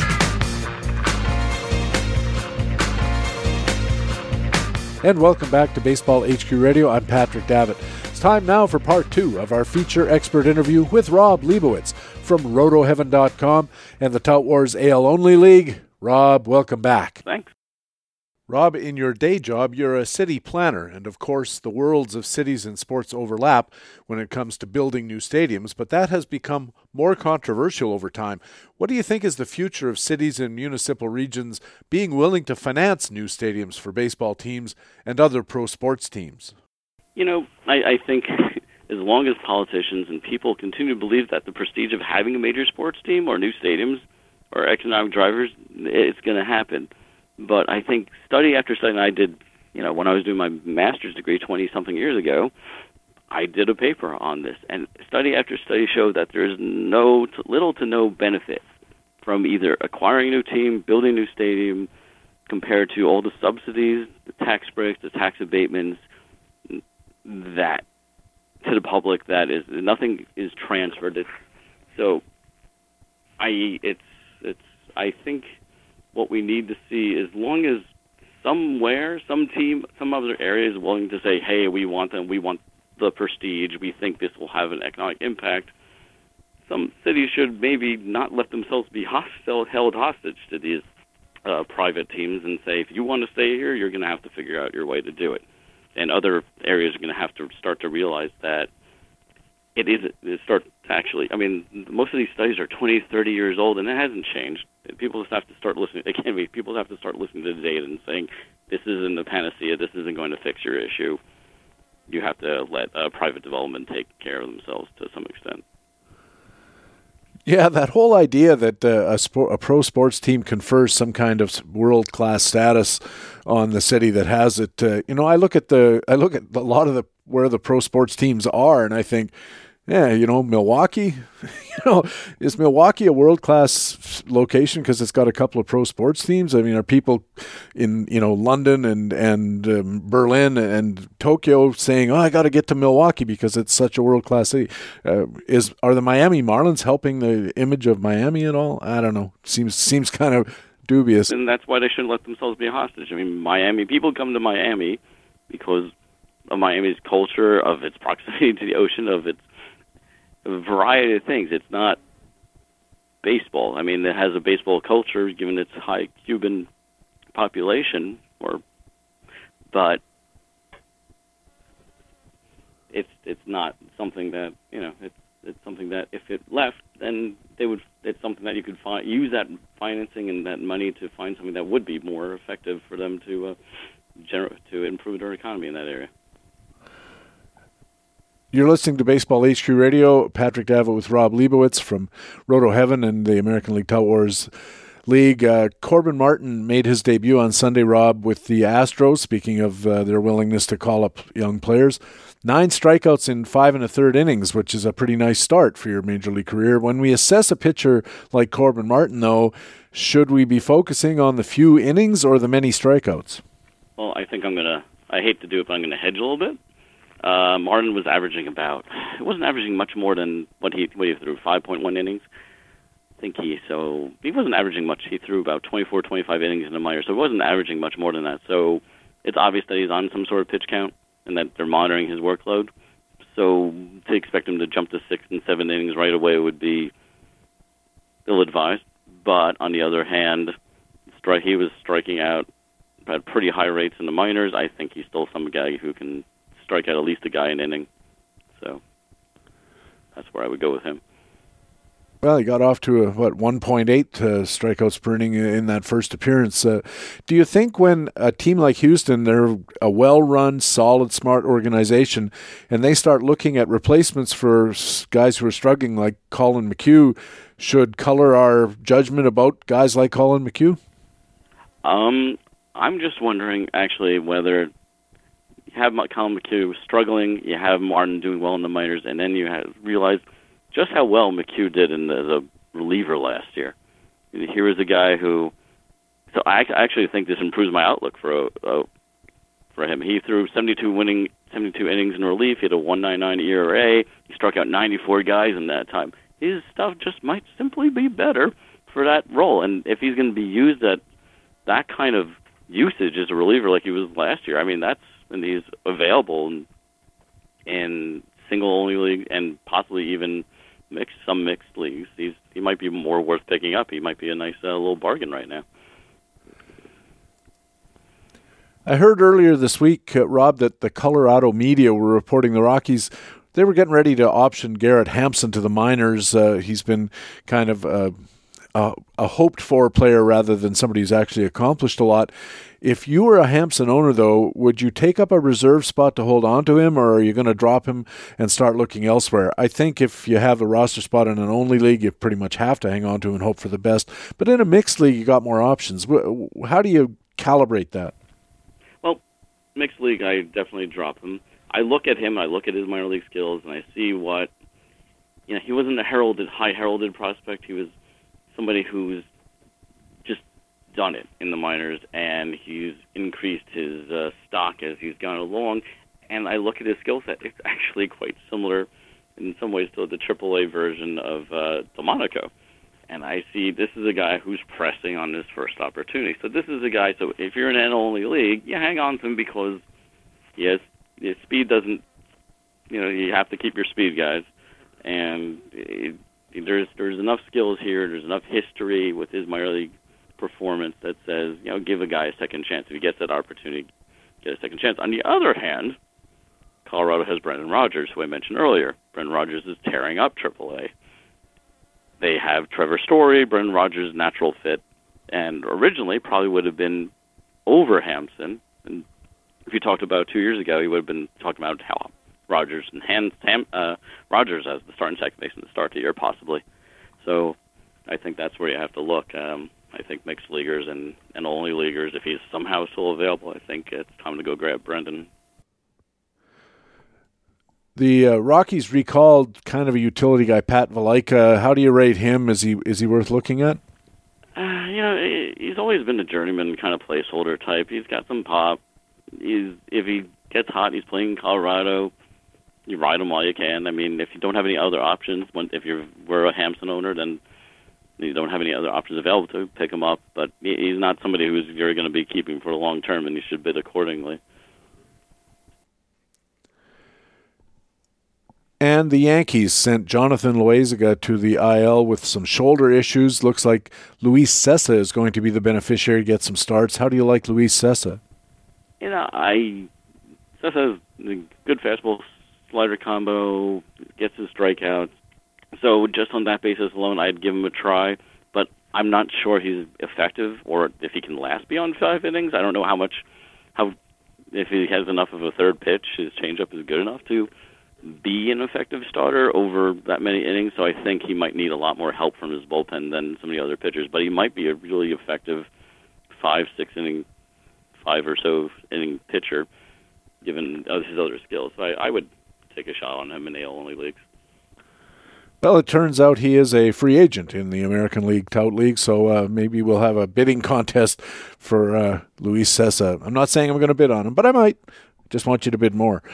Uh, you're listening to Baseball HQ Radio. Patrick Davitt with Rob Leibowitz from RotoHeaven.com and American League Tout Wars. And Rob, during the season, I like to ask our experts to talk about some players they think will be boons and banes for the rest of the fantasy season.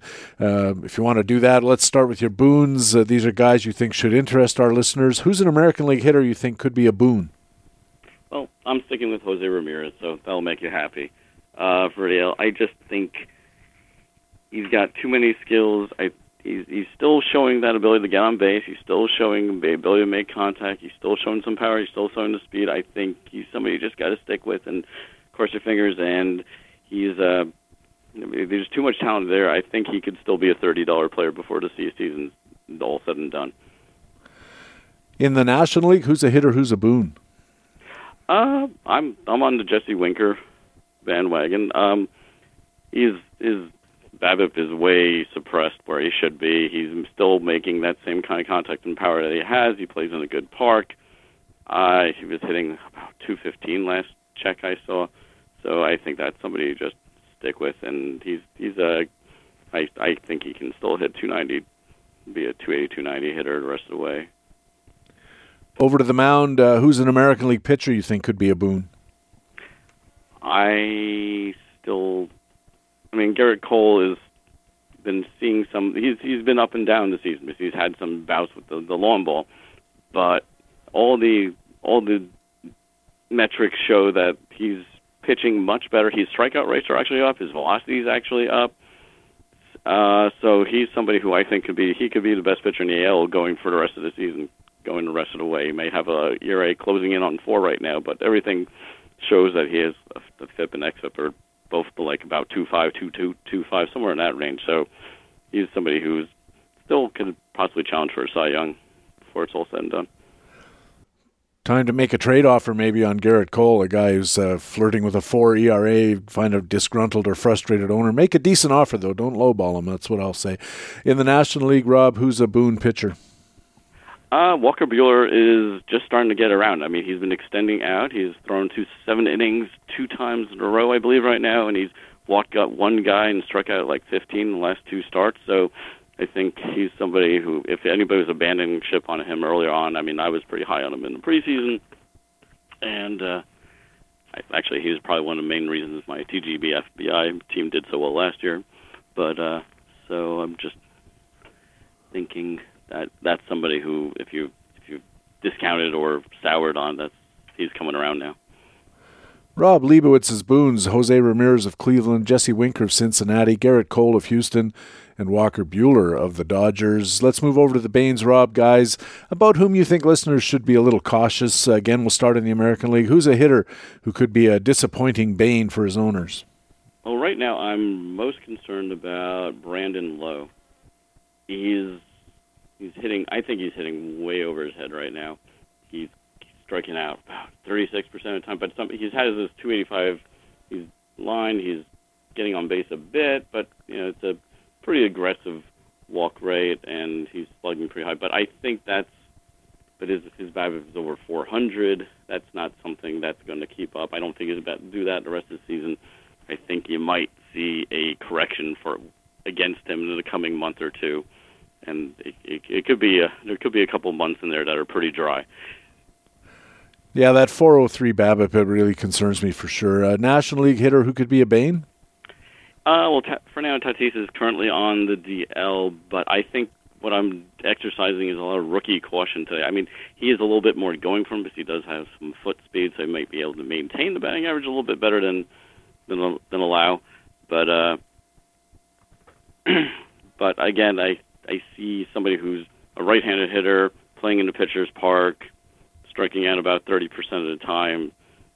I in having that uh, closing in on 400, so I see somebody who also is going to have some ups and downs this season. I think he's still very valuable because he does so many so many different things well, but I don't think he's going to play at the current level he jumped out at for the entire year.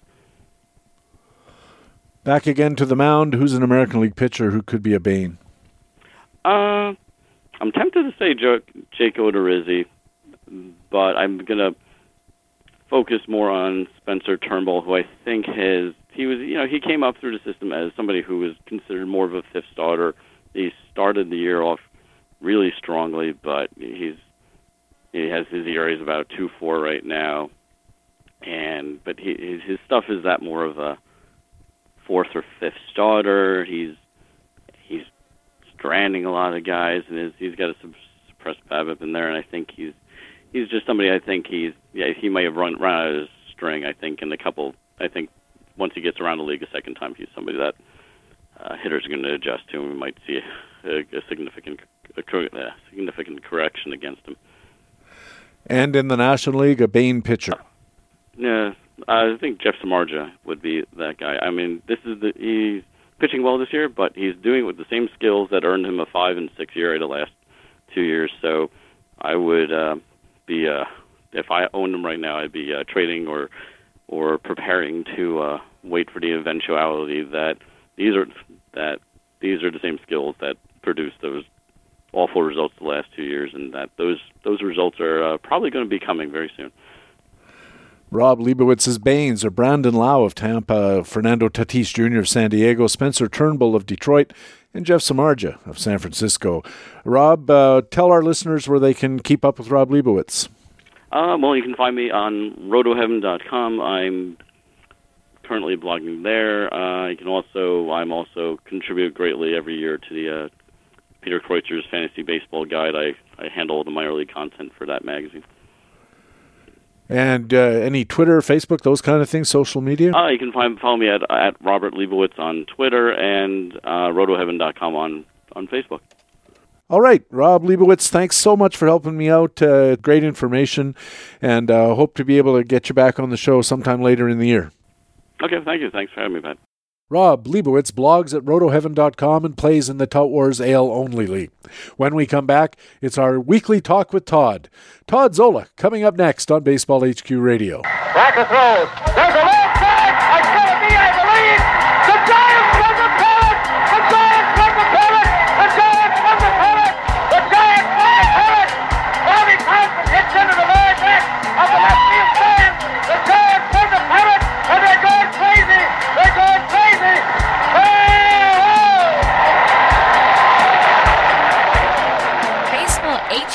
HQ Radio.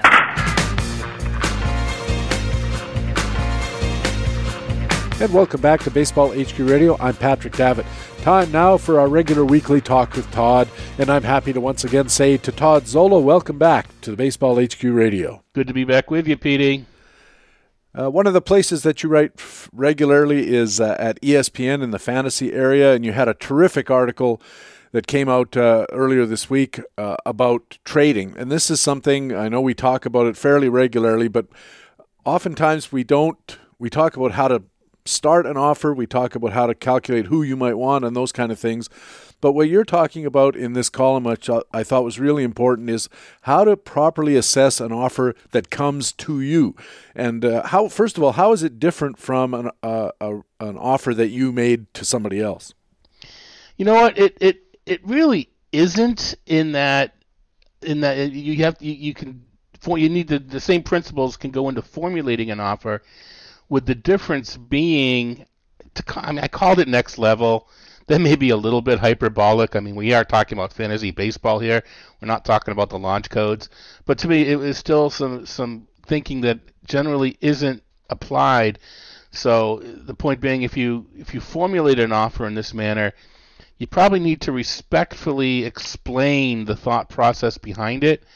You know what? And I think a lot of I think a lot of owners will be receptive to that sort of thing because they're so used to just the cattle call, need power, have speed, or the the the, the silly straw man selling of their players, and it's just it's not even you know I'm in the business, you know you don't have to treat me like that. It's not even that. I think it's it, it doesn't matter to anybody. Just some of the some of the sales pitches are just laughable. I mean, at this point, I use them as, as incidental humor. I don't get insulted. I just laugh at, at some of these sales pitches that you get. It's it's not even. You know what I do for a living? It's just man, this is just this is just funny. So I think some people might appreciate. And the other thing, uh, the other reason, sort of, I forgot this thought, is a lot of times, and to this is to borrow our colleagues Chris Liss's term, don't assign me homework. When you make an offer, don't assign me homework don't have the offer being me to do homework. You know, make me an offer. So if you make a, an offer and go and explain, you know, this is what would happen. You've got you've got uh, you know uh, Austin Riley on your minors. This is the way you, you can activate him. You know, you need to clear a spot if you trade me this and this guy and, and whatnot, and and you you have steals to, to, to spare because so and so and, thus and so. You don't you can do it in a, in a respectful manner that the other person may actually appreciate it. So that's what the the key when we talk about some of the ways to uh, analyze the offer, you can flip it as as making an offer, but you may have to explain it because on the surface it may not appear to be helpful. And of course, you, you start off by talking about how important it is to understand as a as a receiver of an offer that the key point you have to keep in mind is not where the two players or, or the multiple players are on the player rater or on your evaluation system. The key point is how is my roster going to be after the trade is consummated as far as getting points in the standings? And I think people still forget that. Yeah, there's there's two layers to that. The first, I mean, we're a little bit early. Well, we're a lot of bit early for the classic, and I'm going to trade you a uh, you know, the the best base stealer in the league, who's the fifth best player overall, for a power guy that you know, you know that that's you know that's an August trade where you, you're trading category for category. But even so, a trade isn't just the players involved. There's balancing moves on the roster. There, you know, the players are being replaced. The players that are coming in that that that you have to if you're trading the guy away if it's not an even position position swap the balancing moves. And those balancing moves need to be considered when analyzing a trade. And the next sort of the, the point in this the kind of this is the new point that I introduced to this piece that kind of you know made it you know next level is it's not you're not trading players. And this goes back to the beginning of the year where you're not drafting players you're drafting roster spots. You're drafting the first player to to inhabit that spot. So here we're you're trading for the first player to occupy that spot. And it may not be the person it may not be the, the person who ultimately occupies it.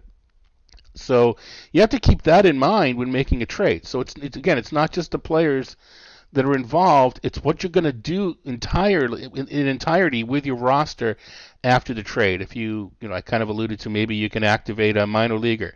Maybe you've got Trea Turner coming back from injury. Maybe you you uh, feel as though it's a you, you've got a scrub on the spot now, and you can do better by streaming hitters or pitchers onto that spot, depending upon your rules.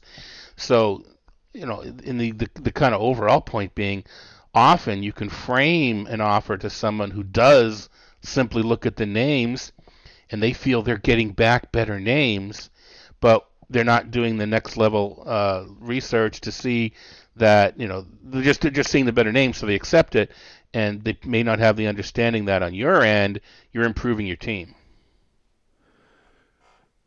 So the assessment, if I'm hearing you correctly, Todd, the assessment has to take into account all of the possibilities that are out there beyond just I'm getting A and I'm giving B.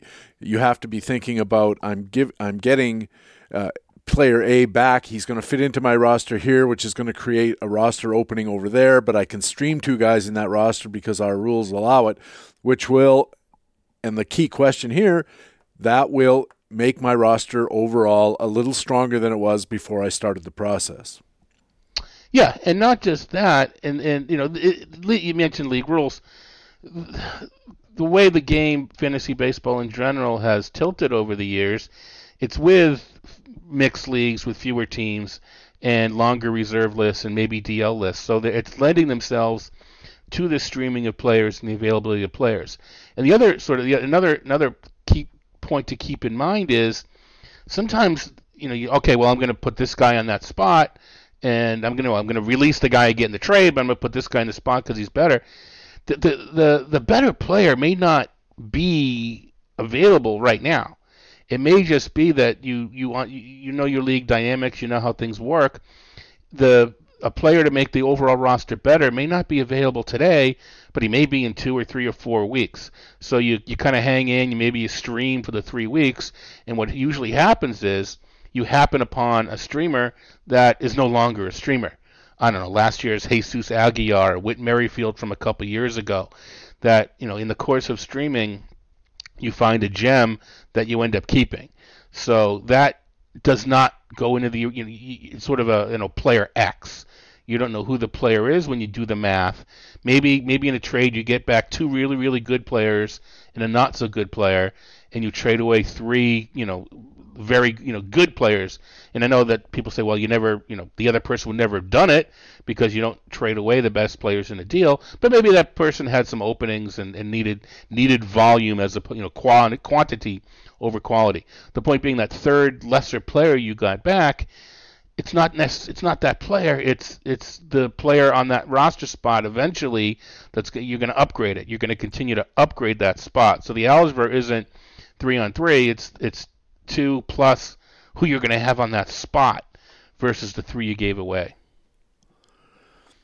You made a point a point about points leagues and how they differ from rotisserie category based leagues, and the key calculus here is you have to add up all the points based on how you're going to fill those slots. And I think that's what you're saying.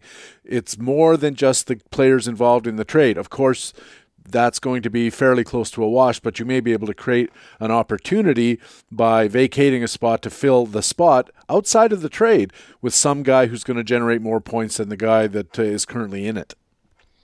Right now, the, the you know the, the sort of overriding key with points leagues is, and I still see it, and I, I, in my head it's obvious, but for whatever reason, I think it's because so many, so much uh, advice is given to, uh, you know, non-points leagues in that you know points are points. There's no such, there's no reason if you have strong hitting and weak pitching, to deal a hitter for a comparable hitter for a pitcher. Well, there might be reason, which you kind of alluded to, but just in a, in a, on a parallel deal, points are points. It doesn't matter where you get the points from you know, pitching and hitting in rotisserie leagues obviously matters because they're they're scored separately. In in points leagues, the common denominator is points. Easy for me to say, but where a trade like that may be okay, hitter for pitcher is, as you suggested, you're you're clearing the opposite spot. If it's a hitter or pitcher, you're clearing the other spot, and depending upon your rules, you may be able to backfill that spot with streaming. You know, the shallower the league, there, there's players available you know, in a, in a in a daily league, you can go out there and get players every day. On a Monday and a Thursday, you can make sure that you have that spot filled, depending upon the frequency moves and that sort of thing. So, that's all. You know, your scoring factors into it as well. To do uh, pitchers get more points? Do hitters get more points? And that matters when you set your draft up. You have to do a you have to do a you know a, a normalization aspect to the ranking, but in season, points are points. So that's you know one of the biggest mistakes I see in points leagues. And I'll be asked a question. I'm doing well, but you know my my outfield is great. My pitching is is I don't have a closer. You know, should I trade? Uh, I don't want to say Mookie Betts. I'm, you know, should I trade you know, a good outfielder for you know a closer? No, you you shouldn't because you're getting the same amount of points, and you can pick up a closer if you really wanted a closer. So points leagues, points are points, and it's even more important, especially in shallower leagues, to figure out the amount of points expected because points you know what the points are. You have to make the uh, you have to guess what the player will do but you know you know the effect of the points. They're adding points. In a rotisserie league you're not exactly sure how a player is going to influence the standings the distribution et cetera et cetera et cetera. Points leagues the math is just so much easier because points are points and talking of rotisserie, in my long time playing the game, Todd, I've noticed that there's a tendency for people to kind of knee jerk looking for ways to shore up their weakest category at the expense of their, their strongest category because they think there's some kind of balancing act going on. Mm-hmm. But I've had some fairly strange offers over the years where somebody will say to me, You seem to be really weak in saves and so I'll trade you a closer and you give me a, a, home run hitter or, or a starting pitcher or something like that. And especially in saves and steals, which tend to be sort of mono categories without a lot of influence on the other categories, sometimes I look at the offer and I think, but wait a second, even if you gave me the best closer in the league, mm-hmm. I'm only going to gain a point or two because I'm already so far behind the pack. And this is truer as the season goes along, of course. And in the meantime, the guy you're asking me for, I'm going to lose a net more points than I could possibly gain from the uh, one guy that you're sending me. And in assessing that deal, it looks on the surface it might look attractive because hey, I'm I'm going to pick up some saves in a category where I'm weak, but you have to be looking at is it enough saves to move me to offset the amount of points I'm going to lose in wins and strikeouts if I trade a, a starting pitcher back. Even not necessarily my top starting pitcher. Uh, it could be my number three starting pitcher for the top closer. It still doesn't make sense if it doesn't give me the points, uh, give me the, the gains I need to offset the losses I'm taking. Yeah, and you know the, the, the scary thing is we've talked about this very topic for as long as we've been doing the HQ radio together, and yet there's still people out there. You know, they're not getting the message, so it's still it's still a worthy topic. That's exactly right. I mean, it's it's uh, it's not trade strength from weakness. It's trade from a category where you can lose the most points to the one where you can gain the most points. And sometimes that's trading from a category you're in the you're in the lower third to improve one that you're in the upper third. And again, as you suggested, we're still too early to really pin, pinpoint categorical distribution.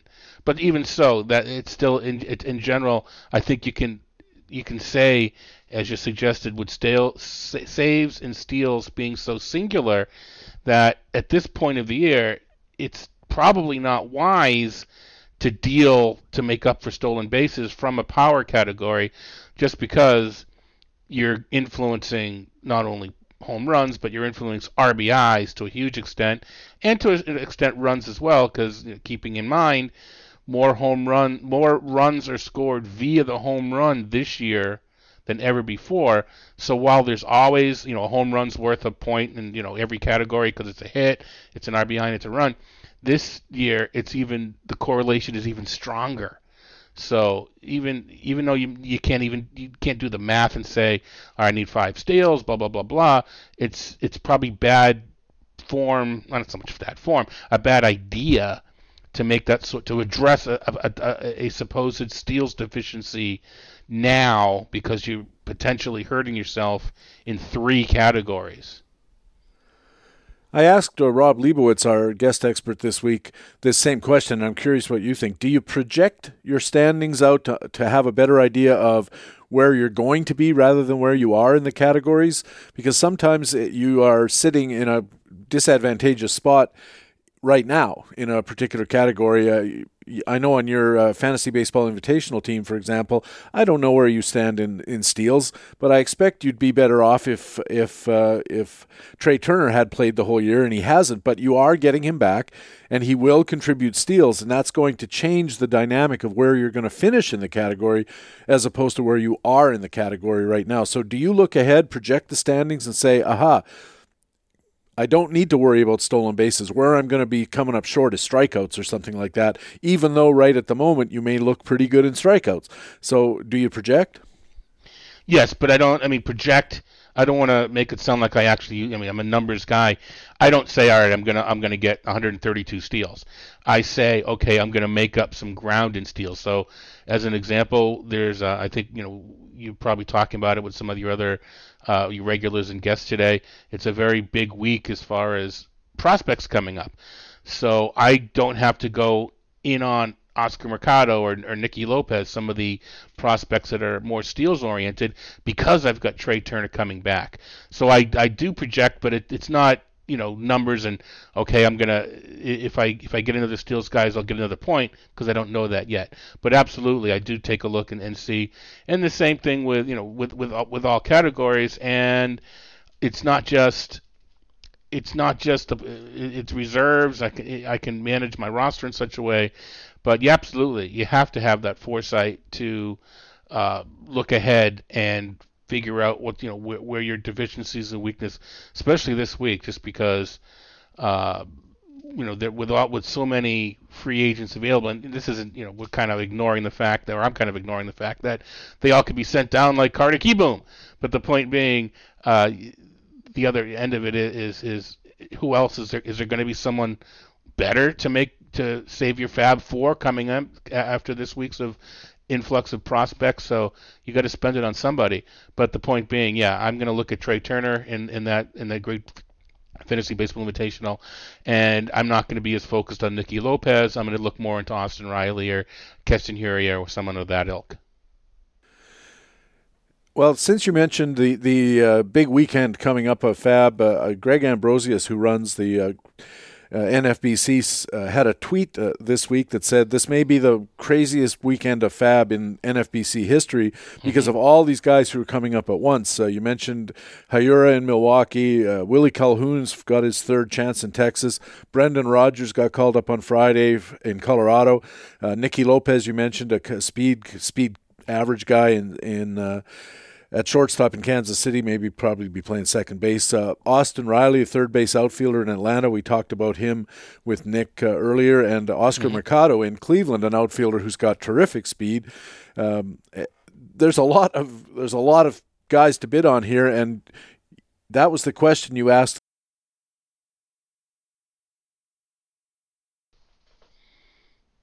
Yeah, and don't forget too. Eh, well, maybe it's because it's the NFBC. Uh, Cole Irvin and Corbin Burnes came up on last Sunday, so they were not eligible for NFBC FAAB. They may have been eligible in other leagues, so it's all league dependent. I know, you know, we're NFBC centric once in a while, but you know, add those two names, Corbin. You know, more so Burnes. Uh, Houston pitcher than Cole Irvin. Although if you don't have a lot of FAAB, you know you may have to backdoor Cole Irvin onto your roster and hope that be, the league takes a little while to get used to him because he's not a flamethrower, as, as I'm sure the prospect analyst and uh, you discuss will uh, well that you talk about we'll discuss.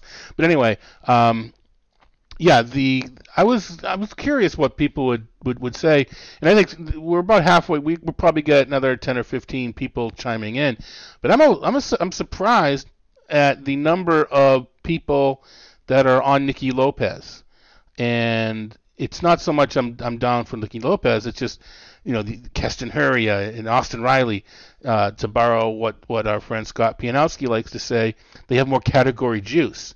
But Nicky Lopez has the uh, the clearest path to playing time, has got a high floor with his plate skills, and will run, especially because the Royals do nothing but run, and their their offense is actually middle of the pack. And take a look at Adalberto Mondesi's RBI. He's pacing to around 110 to 115 RBI. So to, to, to downgrade the Kansas City offense because they we don't think they're going to score runs, who knows? We're a quarter of the way through. Their their their pace may wane, but to date, the offense isn't their problem. They just don't have pitching yet. And you know they obviously could use another slugger in today's day and age, and maybe they'll get one when they're ready to compete again. But point being, Lopez will score some runs. So I'm a little surprised that he is so popular at this point. Um, I think that you know I kind of alluded to the the point earlier in that there's going to be people out there that's saying a prospect is a prospect. Be careful, don't overbid. But the the counter to that is, like I said, who are you going to bid on? You're going to wait. You know, it, it's all speculation at this point. So, do you bid on one of these players that has some upside? Or do you wait and you know maybe have a look for a safer bid later? I don't know. So I think at this point you have to bid on one of these guys. And we're, talking about playing time.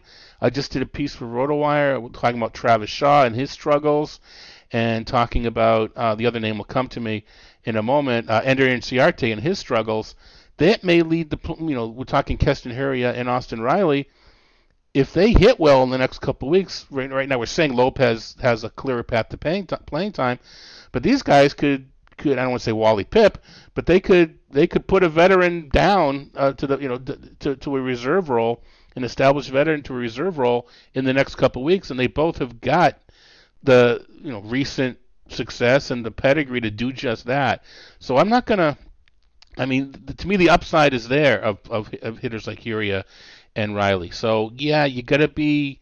Carter Kieboom just went down, and, and, and Nate Lowe just went sent down, but you can't let that cloud your view. Who else you gonna Who else are you gonna bid on? These are the cream of the crop, as far as potential players, you know, potential upside. Yeah, you said Corbin Burnes. I think uh, Corbin Martin in Houston. Corbin Martin. I'm sorry, Corbin Martin. Right. Yes. So I think when when I look at the list, a lot of it is kind of like assessing trade offers, as we talked about earlier, in that when you look at these players, for the most part, they seem to offer a different kind of uh, opportunity. Uh, Willie Calhoun, obviously a power guy, not a lot of speed, probably not a lot of help in batting average. Uh, Brendan Rodgers might be a bit more of an all all purpose guy. Lopez more of a speed and average guy. Riley a power guy, some mm-hmm. average support as well, and Mercado is more of a speed guy, as I said. So you need to look at how each of these guys fits into the roster that you're going to be putting him in, and how the arrival of his stats, if you presume what his stats are going to be, is going to move you in the categories. And we keep coming back to that same to that same idea. It might even be that you look at them in a in a in a, uh, vacuum and you say, of these guys, I think Brendan Rodgers is the best prospect overall but you may, if you take a look at your roster, you may think, but what I need is speed. I got power covered, and I'm at the bottom. It looks like I'm going to be at the bottom of a clump of stolen base guys where I could pick up six or seven points in the category, which means as much as I like Brendan Rodgers, maybe I need to be looking at Mercado or Lopez or um, one of the one of those two speed type guys. No, absolutely. Now we're still early. You can still manage around it, but sure, you can especially position. I mean, not only just just um, not only statistical contribution. I kind of had some fun. You mentioned ESPN. I write the daily notes for ESPN, and what we do is we go through each position by position every day for players that are likely available with a good matchup. And I kind of had some fun with this with, with today's Fridays, in that you can literally make almost an entire team of call-ups, and that they play different positions. So you can you, you can address positional deficiencies all right, so maybe you know if, if you're weak in weak in the middle infield, but you're still okay. Uh, maybe let's go with, with with corner because Riley's a better power guy. You're okay with power, but you're deficient at the corner.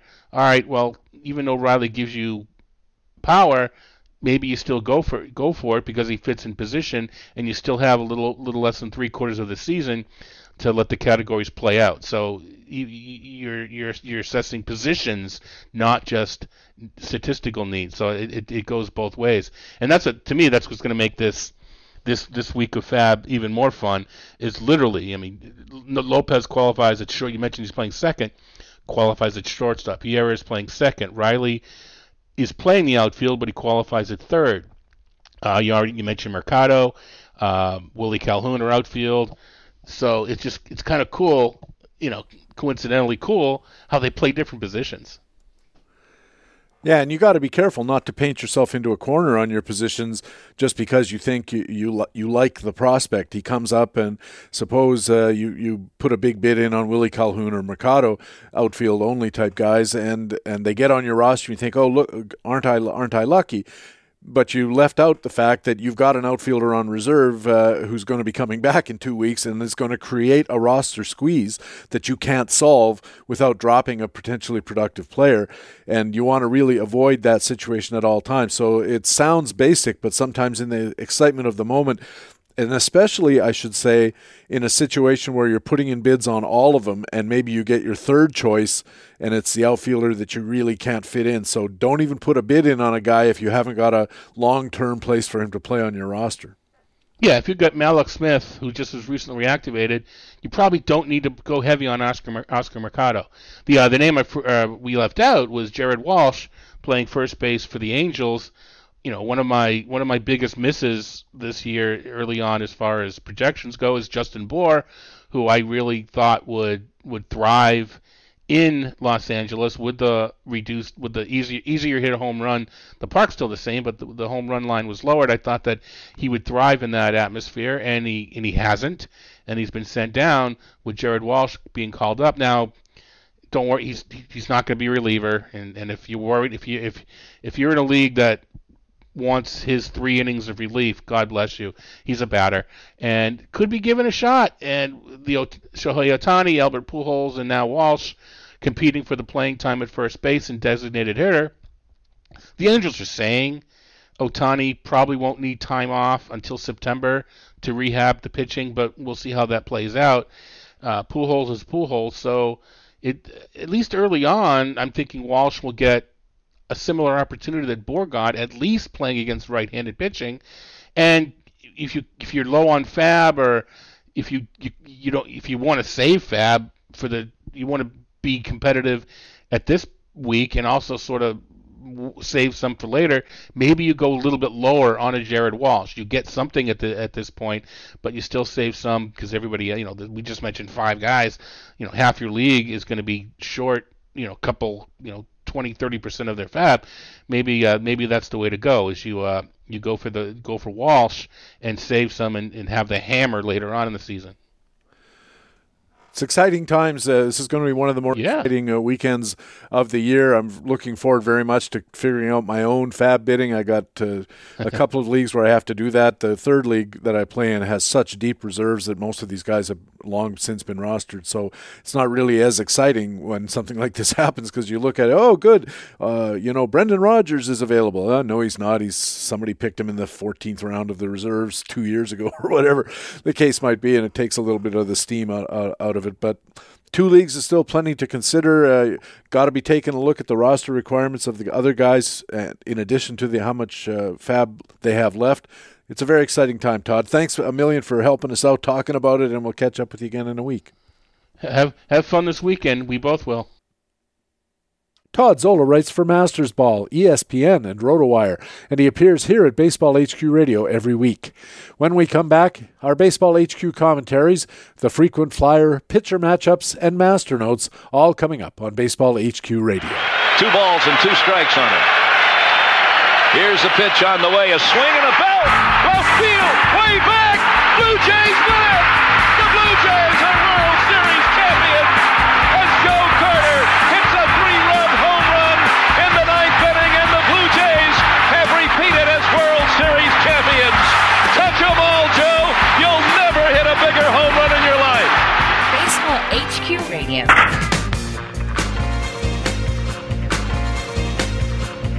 Welcome back to Baseball HQ Radio. I'm Patrick Davitt. Time now for our regular HQ Radio commentaries. Coming up, we have the weekend pitcher matchups and master notes. And leading off, our frequent flyer commentary, where we apply baseballhq.com tools to pick out players on whom you might want to take a flyer because they could be available in your free agent pool and they have the potential to deliver big returns.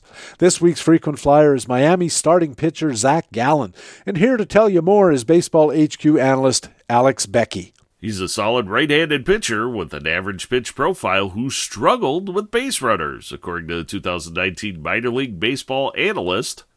Maybe that description is a complimentary equivalent of being considered as, well, nice in most circles. He's, well, a nice pitcher. He's, well, solid. And he has an average pitch profile. Yep, a good solid pitcher. In fact, the minor league baseball analyst rates his future upside as possibly a number five starter or a swingman with only a 30% chance of reaching that potential. In other words, 23 year old Zach Gallen is a nice, good, solid pitcher with four pitches, but no one pitch outshines the rest, according to the 2019 minor league baseball analyst. That's why Zach Gallen, like all of our frequent flyers, should be considered to be a lug shot who may be worth a flyer if he is still available in your league. After all, Zach Gallen is a nice, good, solid pitcher with four pitches, but no one pitch outshines the rest, right? So what's the catch? Zach Gallen is currently leading the Pacific Coast League with a 116 ERA through his first eight starts. His spotless 5 0 record is largely due to striking out 64 batters while only walking nine. That translates to a command ratio of seven strikeouts to walks. Remember, we at BaseballHQ.com consider a command ratio of three strikeouts to walks or higher to be what Patrick Davitt might call the best in the business. Yes, it's a small sample size. However, Zach Gallen's minor league career command ratio is closer to 3.7 strikeouts to walks, which still ranks among baseball's best, according to our benchmark of three strikeouts to walks or higher. And speaking of ranking among baseball's best, if you caught our own Jock Thompson's May 9th rotisserie article entitled Top Prospects Await the Next Wave of MLB Call Ups, you would already know that Miami Marlins control specialist Zach Gallen wasn't even listed among the club's top 10 prospects at the beginning of spring training. but he's just an injury or a timeout away from a major league debut that seems likely to come sooner rather than later. Definitely astute observation. After all, Zach Gallen is a nice, good, solid pitcher with four pitches, but no one pitch outshines the rest, right? His leading the Pacific Coast League with a 116 ERA through his first eight starts is pretty nice. His command ratio of seven strikeouts to walks so far is really, really good, and his 5 0 record is, well, solid to say the least. So maybe Zach Gallen is a nice, good, solid pitcher who outshines the rest, after all, as our frequent flyer for this week. For Baseball HQ Radio, I'm Alex Becky of BaseballHQ.com. Baseball HQ analyst Alex Becky has our frequent flyer comment here on Baseball HQ Radio every week. Now it's time for weekend pitcher matchups. And here with a scan of a marquee matchup with Houston right hander Brad Peacock in Boston on Sunday to take on Chris Sale, as well as other matchups this weekend, it's Baseball HQ analyst Greg Fishwick. Southpaw Chris Sale is back for Boston. He has this weekend's best matchup rating of 321 for his home start on Sunday. Visiting Houston right-hander Brad Peacock has a matchup rating of minus 027. Sale sports superior component ratings in all four categories of strikeouts, ERA, whip, and win. His component rating differentials range from 276 for ERA to 429 for win, with 327 for whip and 358 for strikeouts in between. Houston has the best record in Major League Baseball, as they should, with a run differential of 87. The Red Sox have raised their record to three games over 500, and their run differential is 27. Sale was held back in spring training, and his first four starts were ramp ups for the regular season. Two of those four starts were PQS disasters, and Sale failed to go more than six innings in any of them, allowing 17 earned runs in 18 innings pitched, striking out a grand total of 14. His pitch counts ranged from 76 to 93. Since then, he's gone at least six innings and struck out at least 10 in four of his next five starts, with pitch counts ranging from 97 to 111 and three PQS DOMs. In the 34 innings of those five starts, Sale has struck out 59 and allowed seven earned runs for an ERA of 185. Even with his first four subpar starts, Sale now has a whip of 102 and a career second best expected ERA of 274 while elevating his BPV over 200 for what would be the third consecutive season.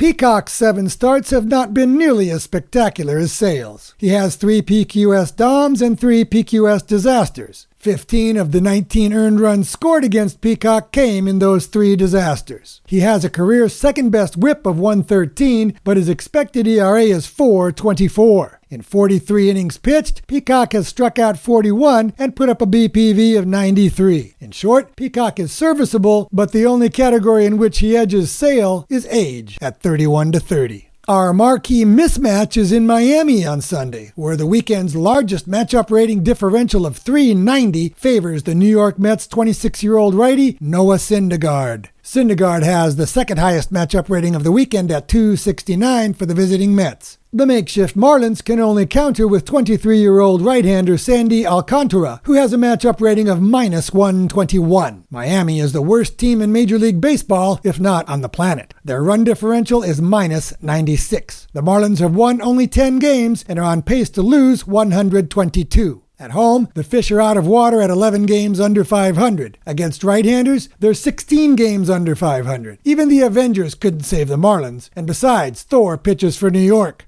The Mets are one game under 500 overall and two games under 500 on the road. Against right handers, the New Yorkers are one game over 500, and versus teams under 500, they're five games over 500. The Mets' run differential may be minus 15, but they still have a clear advantage, and that advantage applies to the starting pitchers too. In nine starts, Syndergaard has three PQS DOMs and one disaster. His expected ERA is 338, almost a run and a half less than his ERA of 474. Syndergaard's first pitch strike rate is the best of his career at 66%, and his BPV is 145. Alcantara is in his first full MLB season and was rated a 9E prospect in our 2019 minor league baseball analyst. Alcantara has electric stuff, but as of yet, little control of it. His first pitch strike rate is 57%, and he's walking 4.7 batters per nine innings, though that's down from 7.9 last season. Still, Alcantara's whip is worse at 164 this year, as his hit rate normalized from a fortunate 25% in 2018 to 31% in 2019. Alcantara's expected ERA is 555, and his BPV is minus 1.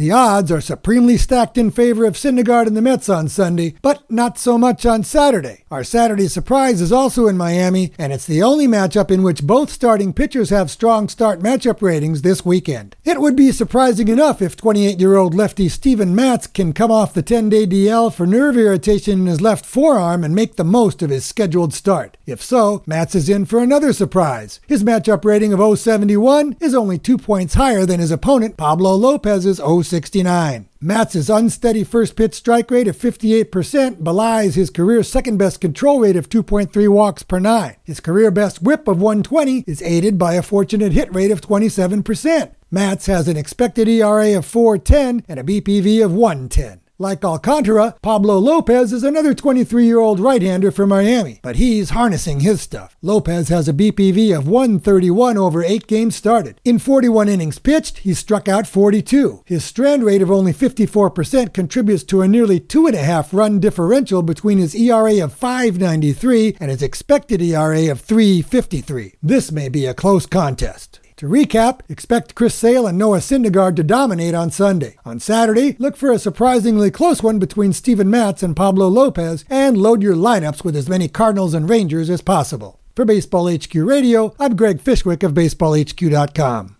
Greg Fishwick is a pitcher matchups analyst at baseballhq.com and has his weekend pitcher matchups report here at Baseball HQ Radio every week. Now it's time for Master Notes, my weekly discussion about baseball and fantasy baseball. And this week, I want to talk about watching the crawl. As usual on a Saturday, last weekend I finished the chores mandated by Mrs. Masternotes in the morning, so I could be ready to watch a little baseball in the afternoon. I have the extra innings package, like many of you, and on this particular Saturday, it happened that the first live game I wanted to see was on MLB TV. During that game, I took an interest in the items appearing on the crawl that modern TV production designers run along the bottom of our screens for fear we might want to actually not watch programming for more than four seconds in a row. In particular, I was taken by how these statistical nuggets had literally no value to helping viewers understand the games that were to come or the player performances. In the age of StatCast and SABR and Baseball Savant, and even a few announcers cautiously mentioning launch angles, many of the news items seemed to be actively and purposely innumerate. About the best that anyone could say upon reading them would be, huh, how about that? Here are some examples, with some of my own analysis and some broadcast quality hot takes. For example, I saw one blurb pointing out that Carlos Correa had gone 1 for 14 over his preceding four games. This is an example of imposing a narrative on a situation, even when there's no narrative actually present in the situation, or at least no narrative that actually makes any kind of point. It's as though Herman Melville had interrupted the whale hunting in Moby Dick to note that Fedallah was 29 for his last 116 harpoon tosses, over the last six days, of course. You see, in 2017 through 19, Carlos Correa had five different runs of four games in which he went 1 for 14.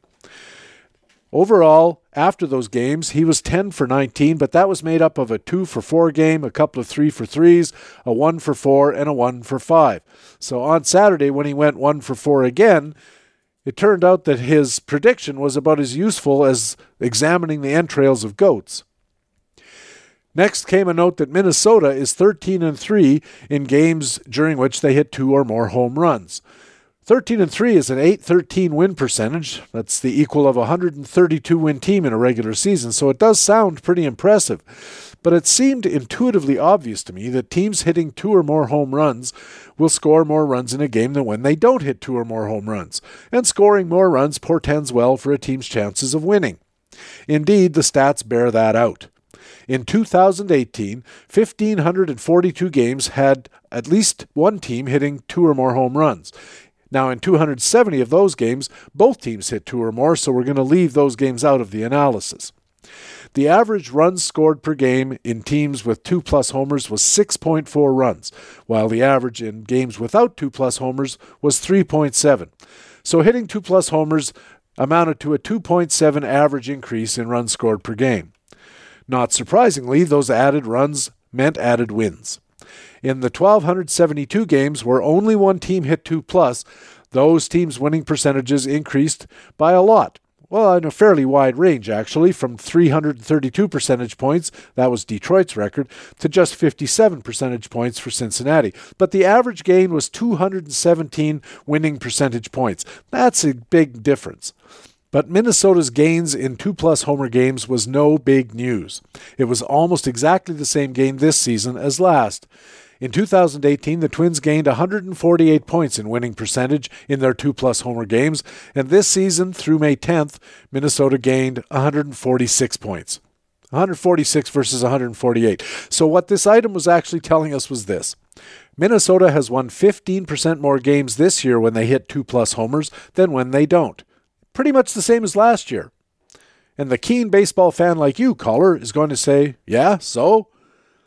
Now, there is something interesting about this. The Twins' 16 2 plus homers through their first 36 games put the team on pace for 72 such games throughout the season. If we assume they win those games at the same 655 ish percentage that is league average, that's 47 wins. All they have to do is play 500 in their non 2 plus homer games. That's 45 more wins, and there's 92 wins in a playoff spot. Next came some pitcher items. The first was a real capper. The crawl said that Cubs left-hander Cole Hamels was 8 and 3 with a 3.57 ERA in 16 career starts versus Milwaukee. He was going to pitch against Milwaukee on Saturday. This item is just plain silly for two reasons. First, 16 starts in a particular context doesn't say much about any particular start in that context. It's like making a point about Hamels' career record in games pitched on the birthdays of the Danish royal family or something. More problematic in this instance is that the context isn't even the same because we're talking about a single franchise but a bunch of different teams. It's easy to talk about the Brewers, but which Brewers are we talking about? Hamels' first start against Milwaukee was on May the 18th. In 2006, 13 years ago, the Milwaukee batting order on that day, ignoring the pitcher, Dana Eveland, was Rickie Weeks leading off, followed by Jeff Cirillo, Geoff Jenkins, Carlos Lee, Prince Fielder, Bill Hall, Brady Clark, and Chad Moeller, all names with which we're mostly familiar and all names that we realize are of players who don't play anymore. In Saturday's start against Milwaukee, he faced an order that led off with Lorenzo Cain, then Christian Yelich, Jesus Aguilar, Yasmani Grandal, Ryan Braun, Mike Moustakas, Hernan Perez, Ben Gamel, and Orlando Arcia. You don't have to attend First Pitch Arizona or the Sloan Conference. You don't even have to subscribe to baseballhq.com to notice that these are two entirely different teams. What Cole Hamels did against the Brewers in 2006 has no bearing whatsoever on what he was going to do against the Brewers in 2019. Now, for the record, in 2006, Hamels went six and a third, gave up four earned runs on five hits and four walks. That's a 5.68 ERA, about 2.1 runs higher than his career average. On Saturday against Milwaukee, Hamels tossed a small gem, seven innings, one earned run, three hits, three walks, and a 129 ERA, which is 228 lower than his career average. So all we can say from the crawl information is that looking at Hamels' track record against another franchise, not a team, is helpfully accurate to 3.5 earned runs, plus or minus 2.1. That's about useful for predicting outcomes as romancy. Finally, the crawl told us that Toronto right hander Marcus Stroman had given up 11 earned runs in his last two starts. This is similar to the other items in that it is almost meaningless. And what I mean by that is let's consider this question What are we supposed to know or understand from this information? Does Stroman's rough two last starts mean he's struggling and should be avoided? Or does it mean he's due for a rebound and should be played? Typically, this part of the analysis comes after the fact, with the 2020 hindsight beloved by so many of our baseball broadcasters. Chris Liss and I talked about this a couple of weeks ago on the April 26th edition of Baseball HQ Radio, and Chris made the point that these kind of streaks do exist in short runs and in long runs, but that they are also absolutely useless as predictive tools. My own 2013 research for BaseballHQ.com disproved the favored broadcaster trope that home runs come in bunches. No, they don't. I haven't dug into pitcher streaks or pitcher droughts, but it was certainly easy to check Stroman's actual record to see what happens after he's had two bad starts in a row. And by bad, I'll use the MLB crawl standard. But while they reported 11 earned runs in Stroman's last two starts, May 1st and 6th, he actually only surrendered 9 earned runs. Two of the runs were unearned. So we'll go with 9 earned runs over any two consecutive starts in Stroman's career. He's had 116 starts before May 11th. That implies 115 pairs of starts in which to establish the bad streak according to MLB's definition. In his 115 start pairs, Stroman gave up nine or more earned runs 14 times, and in fact, four of those pairs came all in a row to start the 2018 season four, five, four, six, and six earned runs. So, how predictive were any of these bad start pairs? I'll let you judge for yourself. In the games after each nine plus earned run start pair, Stroman gave up, and you might want to write this down two earned runs, one earned run, four earned runs, two, four, one, zero, eight, six, two, one, zero again, and three. If you think you can make something out of this, go ahead and bet your kid's college fund because I don't think it makes any difference at all. The crawl had some other dubious notes, but I don't have the space or time to parse out the details. If you want to read on, there's a few more examples. Well, just go to baseballhq.com and read master notes there. The point is, there's not much we can do with this innumerate nonsense except be aware of it. And maybe berate the perpetuators if you hear them on sports talk radio in your town and you can get through on the line. In the meantime, don't be fooled by small sample narratives. That stuff never works. Oh, by the way, Ailuromancy, also known as Felidomancy, is predicting the future by using the movements and jumps of cats.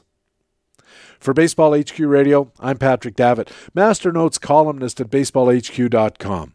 You can get Master Notes delivered to your email inbox in the weekly free Baseball HQ e newsletter. Just go to baseballhq.com and sign up. You can also read Master Notes for free at the Baseball HQ website. And of course, we have Master Notes here at Baseball HQ Radio every week. And that's Baseball HQ Radio for Friday, May the 17th. Thanks very much for taking the time to download and listen to show number 22 of the 2019 Fantasy Baseball season. I also want to thank our guest for this Friday edition of the show, Rob Leibowitz from RotoHeaven.com and one of my competitors in the Tout Wars AL Only League. He's a longtime fantasy baseball writer, a terrific analyst, and it was great to finally get Rob on the show, and I'm sure you'll agree he did a great job. I also want to thank our regular commentators from BaseballHQ.com, the best fantasy baseball website in the business.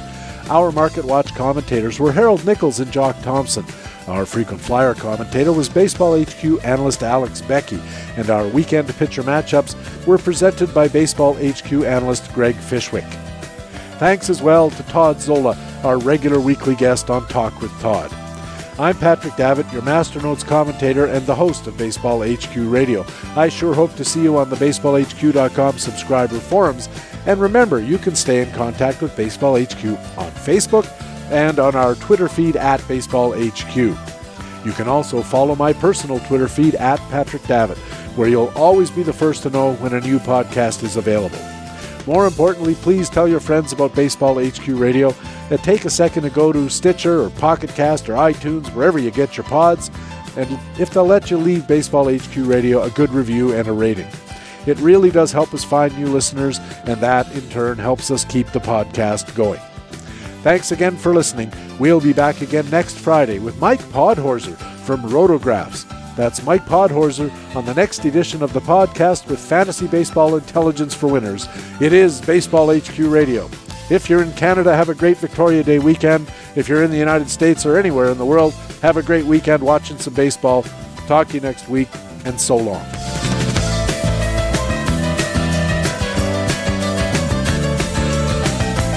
Baseball HQ Radio is a weekly free podcast available through iTunes and other podcast aggregators, or directly from baseballhq.com, where we have an archive of past shows as well.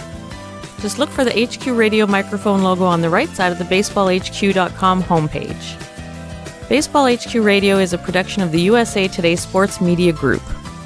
The opinions expressed on Baseball HQ Radio are those of the individual speaking and not necessarily those of the USA Today Sports Media Group.